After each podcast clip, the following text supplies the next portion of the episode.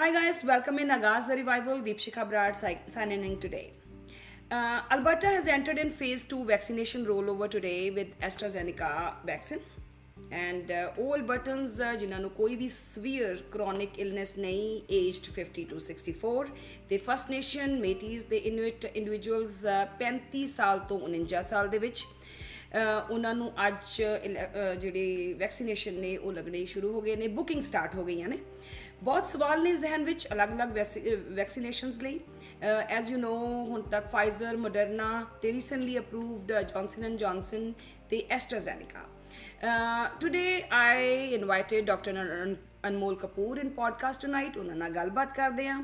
So hello doctor Kapoor how are you doing Uh, everything is good. Thank you so much for having me and on your podcast. I'm honored. Uh, ਬੜੇ ਸਾਲਾਂ ਬਾਅਦ ਤੁਹਾਨੂੰ ਮਿਲ ਰਹੇ ਹਾਂ ਦੁਬਾਰਾ media ਦੇ ਵਿੱਚ।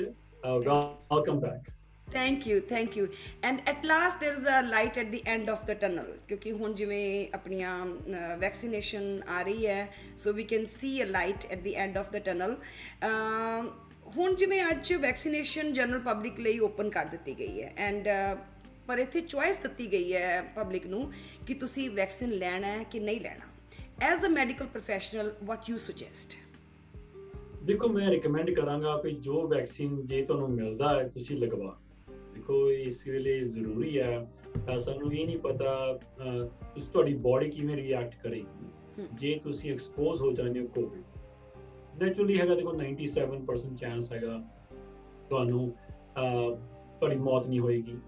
2 ਤੋਂ 3% ਚਾਂਸ ਹੋ ਸਕਦਾ ਕਿਸੇ ਨੂੰ ਸੀਰੀਅਸ ਕੰਪਲਿਕੇਸ਼ਨ ਹੋ ਸਕਦੀਆਂ ਨੇ ਆਈਸੀਯੂ ਸਟੇ ਲੰਬਾ ਹੋ ਸਕਦਾ ਹੈ। ਤੇ ਕੁਝ ਕੁ ਲੋਕਾਂ ਨੂੰ ਹੋ ਸਕਦਾ ਹੈ 5-10% ਲੋਕਾਂ ਨੂੰ ਕੁਝ ਪ੍ਰੋਲੋਂਗ ਕੋਵਿਡ ਸਿੰਪਟਮਸ ਹੋਣ।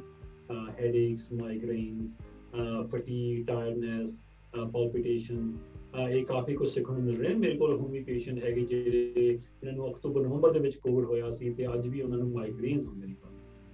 ਸੋ ਉਹ ਸਿੰਪਟਮ ਲੱਕ ਆਫ ਦਾ ਡਰਾ ਕਿ ਲੋਕਾਂ ਨੂੰ ਕੋਈ ਸਿੰਪਟਮ ਹੈਗੀ ਨਹੀਂ ਆਫਟਰ ਰਿਕਵਰ ਹੋਣ ਤੋਂ ਬਾਅਦ। ਸੋ ਇਨ ਲੋਕਾਂ ਨੂੰ ਸਿੰਪਟਮ ਕਦੇ ਹੋਈ ਨਹੀਂ।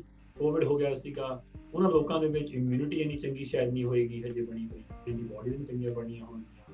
ਸੋ ਮੇਰੀ ਰეკਮੈਂਡੇਸ਼ਨ ਇਹੀ ਹੋਏਗੀ, ਤੁਸੀਂ ਵੀ ਜੇ ਵੈਕਸੀਨ ਮਿਲਦਾ ਹੈ, ਤਾਂ ਜ਼ਰੂਰ ਲਗਾਓ ਹਮ ਨਾਓ ਅਦਰ ਕੁਐਸਚਨ ਜਿਹੜਾ ਅਰਲੀ ਫੇਜ਼ ਸੀ, ਉਹਦੇ ਵਿੱਚ ਫਾਈਜ਼ਰ ਤੇ ਮੋਡਰਨਾ ਦੀ ਵੈਕਸੀਨਸ ਲੱਗੇ ਤੇ ਇਵਨ ਜਿਹੜਾ ਫੇਜ਼ 1 ਸੀ, ਉਹਦੇ ਵਿੱਚ ਵੀ ਫਾਈਜ਼ਰ ਤੇ ਮੋਡਰਨਾ ਦੇ ਲੱਗੇ।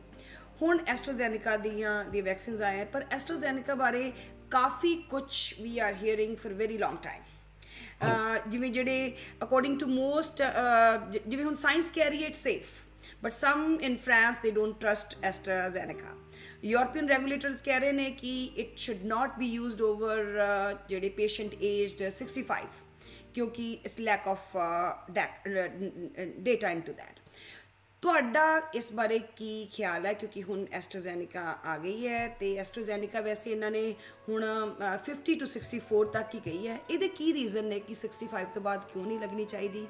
ਤੇ I mean how this is why I mean my question is why AstraZeneca has so bumpy genesis okay ਦੇਖੋ, ਪਹਿਲੀ ਗੱਲ ਜਿਹੜਾ ਵੀ ਫਲੂ ਵੈਕਸੀਨੇਸ਼ਨ ਲੱਗਦਾ ਲੈਸ ਹਿਸਟੋਰੀਕਲ ਕਰਦੇ ਆਪਾਂ ਹਿਸਟਰੀ ਦੇ ਵਿੱਚ ਜਿਨੇ ਵੀ ਸਾਡੇ ਫਲੂਜ਼ ਐਨੂਅਲ ਅਸੀਂ ਲਗਾਉਂਦੇ ਆਏ ਆ ਵੈਕਸੀਨੇਸ਼ਨ ਹਮੇਸ਼ਾ ਸੀਨੀਅਰਸ ਦੇ ਵਿੱਚ ਜਿਹੜਾ ਇਮਿਊਨ ਰਿਸਪੌਂਸ ਹੁੰਦਾ ਹੈ ਖਾਸ ਚੰਗਾ ਨਹੀਂ। ਤੇ ਉਹਨਾਂ ਨੂੰ ਦੁਬਾਰਾ ਫਲੂ ਹੋ ਜਾਂਦਾ ਹੈ ਤੇ ਜੋ ਤੁਸੀਂ ਜਿਹੜਾ ਦੇਖੋਗੇ ਫਲੂ ਦੇ ਨਾਲ ਜ਼ਿਆਦਾ ਸੀਨੀਅਰ ਦੀਆਂ ਹੀ ਮੌਤਾਂ ਹੁੰਦੀਆਂ ਨੇ ਆਮ ਲੋਕਾਂ ਦੇ ਘੱਟ। ਸੋ ਜੂਨੀਅਰ ਸਾਡੀ ਉਮਰ ਵੱਧਦੀ ਹੈ ਸਾਡਾ ਇਮਿਊਨ ਸਿਸਟਮ ਇਹਨਾਂ ਸਟਰੋਂਗ ਨਹੀਂ ਹੁੰਦਾ ਤੇ ਉਹ ਸਾਨੂੰ ਇਫੈਕਟ ਕਰਦਾ ਉਹੀ ਚੀਜ਼ ਸਾਨੂੰ ਐਸਟਰਾਜ਼ੈਨਿਕਾ ਦੇ ਵੈਕਸੀਨ ਦੇ ਵਿੱਚ ਦੇਖੋ ਜਿਹੜੇ ਸੀਨੀਅਰਸ ਗਰੁੱਪ ਸੀਗਾ, ਉਹਨਾਂ ਦੇ ਵਿੱਚ ਇਮਿਊਨ ਰਿਸਪੌਂਸ ਇਹਨਾਂ ਚੰਗਾ ਨਹੀਂ ਮਿਲਿਆ ਪ੍ਰੋਟੈਕਸ਼ਨ ਦਾ ਐਂਟੀਬਾਡੀ ਜਨਰੇਸ਼ਨ ਜਿਹੜੀ ਨਿਊਟਰਲਾਈਜ਼ਿੰਗ ਐਂਟੀਬਾਡੀਜ਼ ਹੁੰਦੀਆਂ ਨੇ as compare to young population ਉਹ ਤੇ ਉਹਦੇ ਵਿੱਚ ਕੁਝ ਟ੍ਰਾਇਲ ਦੀਆਂ ਵੀ ਗਲਤੀਆਂ ਹੋਈਆਂ ਕਿਉਂਕਿ ਇਨੀਸ਼ੀਅਲ ਸਟੇਜ ਦੇ ਟ੍ਰਾਇਲ ਇਹਨਾਂ ਨੇ ਬਣਾਇਆ, ਤਾਂ ਪ੍ਰੋਪਰ ਤੌਰ ਤੇ ਪਲਾਨ ਨਹੀਂ ਕੀਤਾ ਐਨਰੋਲਮੈਂਟ ਥੋੜੀ ਜੀ ਪ੍ਰੋਪਰ ਤੌਰ ਤੇ ਨਹੀਂ ਗਈ। ਇਸ ਕਰਕੇ ਉਹਨਾਂ ਜਿਹੜੀ ਐਫਡੀ ਅਪਰੂਵਲ ਸੀਗੀ ਡਿਲੇ ਹੋ ਗਈ। ਉਹਨਾਂ ਨੇ ਫਿਰ ਅਪਰੂਵਲਸ ਯੂਕੇ ਨੇ ਅਪਰੂਵ ਪਹਿਲਾਂ ਕੀਤਾ, ਉਹਨਾਂ ਨੂੰ ਉਹ ਤੋਂ ਬਾਅਦ ਬਾਕੀ ਮੁਲਕਾਂ ਨੇ ਕੀਤਾ। ਕੈਨੇਡਾ ਨੇ ਤੇ ਐਫਡੀਏ ਨੇ ਥੋੜਾ ਲੇਟ ਉਹਦਾ ਰੀਜ਼ਨ ਇਹ ਸੀ ਕਿਉਂਕਿ ਇਹਨਾਂ ਕੋਲੇ ਪਹਿਲਾਂ ਮਾਡਰਨਾ ਦਾ ਤੇ ਫਾਈਜ਼ਰ ਦਾ ਵੈਕਸੀਨੇਸ਼ਨ ਸੀ। ਉਹਦਾ ਡਾਟਾ ਬਹੁਤ ਚੰਗਾ ਸੀ ਰਿਸਪੌਂਸ ਚੰਗਾ ਆਇਆ ਸੀ। ਸੋ ਇਟ ਮੇਡ ਸੈਂਸ ਕਿ ਅਸੀਂ ਉਹਨੂੰ ਹੀ ਲਈਏ ਤੇ ਐਸਟਰਾਜ਼ੈਨੇਕਾ ਸੀ ਕੀ ਲੈ ਕੇ ਪਰ ਜਦੋਂ ਡਿਮਾਂਡ ਅਮਰੀਕਾ ਦੇ ਵਿੱਚ ਵਧੀ ਉਸ ਵੈਕਸੀਨੇਸ਼ਨ ਦੀ ਤੇ ਅਮਰੀਕਾ ਨੇ ਮਨਾ ਕਰਤਾ ਕਿ ਐਕਸਪੋਰਟ ਕਰਨੀ ਵੈਕਸੀਨੇਸ਼ਨ ਜਦੋਂ ਤੱਕ ਉਹਨਾਂ ਦੀ ਕਮਿਊਨਿਟੀ ਵੈਕਸੀਨੇਟ ਨਹੀਂ ਹੋ ਜਾਂਦੀ। ਤੇ ਕਿਹੜਾ ਵਰਗੇ ਮੁਲਕ ਘਬਰਾ ਗਏ ਇਹਨਾਂ ਕੋਲ ਵੈਕਸੀਨੇਸ਼ਨ ਨਹੀਂ ਹੈਗਾ, ਰੋਜ਼ ਟਰੂਡੋ ਸਾਹਿਬ ਦੀ ਬਦਨਾਮੀ ਹੋ ਰਹੀ ਹੈ ਤੇ ਇੱਕ ਪੋਲੀਟੀਕਲ ਇਸ਼ੂ ਬਣ ਗਿਆ। ਅਹ ਤੇ ਜਿਸ ਵੈਕਸੀਨੇਸ਼ਨ ਨੂੰ ਅਸੀਂ ਪਹਿਲਾਂ ਹੱਥ ਨਹੀਂ ਪਾ ਰਹੇ ਸੀਗੇ, ਜਿਹਨੂੰ ਅਸੀਂ ਡਿਸਕਾਰਡ ਕਰ ਰਹੇ ਸੀਗੇ ਆਪਣੇ ਉਹਨੂੰ ਵੀ ਹੁਣ ਅਸੀਂ ਲੈ ਕੇ ਆ ਰਹੇ ਹਾਂ ਆਪਣੀ ਕਮਿਊਨਿਟੀ ਹੁਣ ਐਸਟਰਾਜ਼ੈਨਕਾ ਦੇ ਬਾਰੇ ਸਵਾਲ ਹੋਰ ਵੀ ਆ ਰਹੇ ਨੇ। ਐਸਟਰਾਜ਼ੈਨਕਾ ਜਿਹੜਾ ਵੈਕਸੀਨ ਹੈਗਾ, ਜੋ ਉਹਨਾਂ ਸਾਊਥ ਅਫਰੀਕਾ ਦੇ ਵਿੱਚ ਚੈੱਕ ਕੀਤਾ, ਜਿਹੜਾ ਸਾਊਥ ਅਫਰੀਕਨ ਸਟ੍ਰੇਨ ਹੈ ਤੇ ਉਹਦੀ ਐਫੀਕੇਸੀਅਸ ਵੀ ਥੋੜੀ ਘੱਟ ਹੈ ਉਸ ਸਟ੍ਰੇਨ ਦੇ ਤਾਂ ਵੀ ਜੇ ਕਿਸੇ ਨੂੰ ਸਾਊਥ ਅਫਰੀਕਨ ਵਾਇਰਸ ਕੋਵਿਡ ਹੋ ਜਾਂਦਾ ਹੈ ਤੇ ਹੋ ਸਕਦਾ ਐਸਟਰਾਜ਼ੈਨਕਾ ਦੇ ਵਾਇਰਸ ਵੈਕਸੀਨੇਸ਼ਨ ਦੇ ਬਾਵਜੂਦ ਵੀ ਉਹਨਾਂ ਨੂੰ ਸ਼ਾਇਦ ਇਮਿਊਨ ਰਿਸਪੌਂਸ ਚੰਗਾ ਬਾਡੀ ਦੇ ਵਿੱਚ ਨਾ ਪਰ ਸਾਨੂੰ ਇਹ ਵੀ ਨਹੀਂ ਪਤਾ ਸ਼ਾਇਦ ਮਾਡਰਨਾ ਜਾਂ ਫਾਈਜ਼ਰ ਦਾ ਜਿਹੜਾ ਵੈਕਸੀਨ ਹੈਗਾ ਅਹ ਉਸ ਵਾਇਰਸ ਦੇ ਅਗੇਂਸਟ ਕੰਮ ਕਰ ਪਾਏਗਾ ਚੰਗਾ ਕਿ ਨਹੀਂ ਕਰ ਪਾਏਗਾ ਕਿਉਂਕਿ ਕਿ ਹਾਂ, ਟਾਈਮ ਹੀ ਨਹੀਂ ਕਿਉਂਕਿ ਟਾਈਮ ਹੀ ਨਹੀਂ ਇੰਨਾ ਮਿਲਿਆ। ਉਹਨੂੰ ਉਹਨੂੰ ਉਹਨੂੰ- ਟੈਸਟ ਕਰਨ ਵਾਸਤੇ ਯਾ ਯਾ ਹਾਂਜੀ ਬੈਂਚ ਦੇ ਵਿੱਚ ਰਿਸਰਚ ਹੋਈਆਂ ਨੇ। ਇੱਕ। ਬੈਂਚ ਲੈਬ ਦੇ ਵਿੱਚ ਰਿਸਰਚਸ ਹੋਈਆਂ ਨੇ ਫਾਈਜ਼ਰ ਤੇ ਮਾਡਰਨਾ ਵੈਕਸੀਨੇਸ਼ਨ ਆ ਸਾਊਥ ਅਫਰੀਕਨ ਵੇਰੀਐਂਟ ਤੇ ਜੋ ਡਾਟਾ ਮੈਂ ਦੇਖਿਆ ਹੈ ਵੀ ਲੱਗਦਾ ਹੈ ਵੀ ਰਿਐਲਿਟੀ ਦੇ ਵਿੱਚ ਕੰਮ ਕਰ ਜਾਣਗੇ। ਹਮ, ਇਸ ਕਰਕੇ ਗਵਰਨਮੈਂਟ ਨੇ ਸੋਚਿਆ ਵੀ ਅਸੀਂ ਕਿਉਂ ਨਾ ਉਹਨਾਂ ਮੁਲਕਾਂ ਨੇ ਵੀ ਜੇ ਲਗਵਾਉਣਾ ਹੀ ਹੈ ਸੀਨੀਅਰਸ ਨੂੰ ਪਹਿਲਾਂ ਉਹਦਾ ਇਮਿਊਨ ਸਿਸਟਮ ਵੈਸੇ ਹੀ ਵੀਕ ਹੈ। ਤੇ ਐਸਟਰਾਜ਼ੈਨਕਾ ਦਾ ਵੈਕਸੀਨ ਹੀ ਵੀਕ ਇਮਿਊਨ ਰਿਸਪੌਂਸ ਕਰ ਰਿਹਾ ਹੈ ਦੂਜਾ ਸਾਊਥ ਅਫਰੀਕਨ ਵੇਰੀਐਂਟ ਵੀ ਘੁੰਮ ਰਿਹਾ ਹੈ ਦੁਨੀਆ ਦੇ ਵਿੱਚ।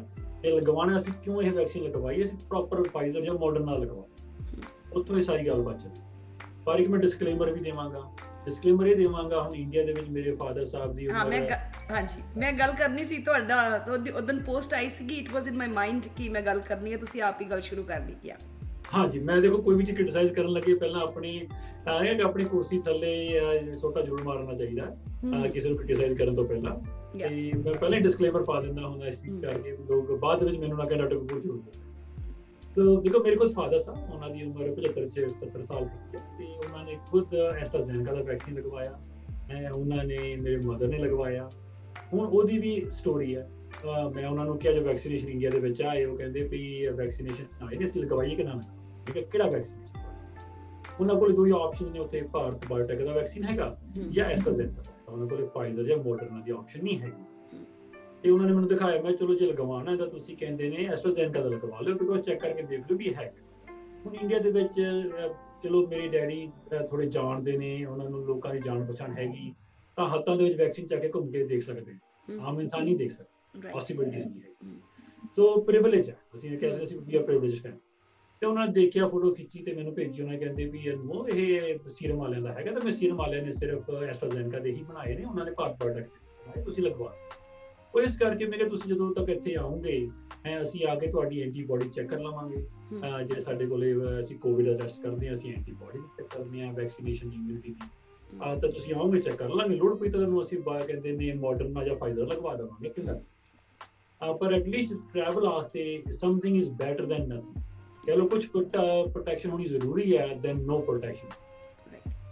ਇਸ ਕਰਕੇ ਸੋ ਤੁਹਾਡੇ ਮੁਤਾਬਿਕ ਕੀ ਜੇ ਵੈਕਸੀਨੇਸ਼ਨ ਹੁਣ ਜਿਵੇਂ ਜਨਰਲ ਪਬਲਿਕ ਲਈ ਓਪਨ ਹੋਏ ਨੇ ਡਿਫਰੈਂਟ ਡਿਫਰੈਂਟ ਫੇਜ਼ਸ ਦੇ ਵਿੱਚ ਤੇ ਲੋਕਾਂ ਨੂੰ ਇੰਜੈਕਸ਼ਨ ਜ਼ਰੂਰ ਲਗਵਾਉਣੇ ਚਾਹੀਦੇ ਨੇ?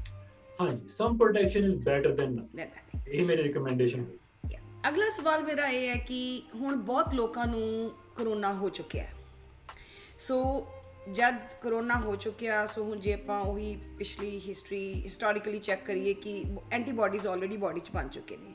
So what do you think ਉਹਨਾਂ ਲੋਕਾਂ ਨੂੰ ਜਿਨ੍ਹਾਂ ਨੂੰ ਆਲਰੇਡੀ ਕਰੋਨਾ ਹੋ ਚੁੱਕਿਆ ਹੈ, ਉਹਨਾਂ ਨੂੰ ਇਹ ਵੈਕਸੀਨ ਲਗਵਾਉਣੀ ਚਾਹੀਦੇ ਨੇ ਕਿ ਉਹਨਾਂ ਦੇ ਅੰਦਰ ਆਲਰੇਡੀ ਬਾਡੀ ਐਂਟੀਬਾਡੀਜ਼ ਬਣੀਆਂ ਹੋਈਆਂ ਤੇ ਸਰਕਾਰ ਦਾ ਪੈਸਾ ਥੋੜਾ ਜਿਹਾ ਬਚਾ ਦੇਣਾ ਚਾਹੀਦਾ ਹੈ?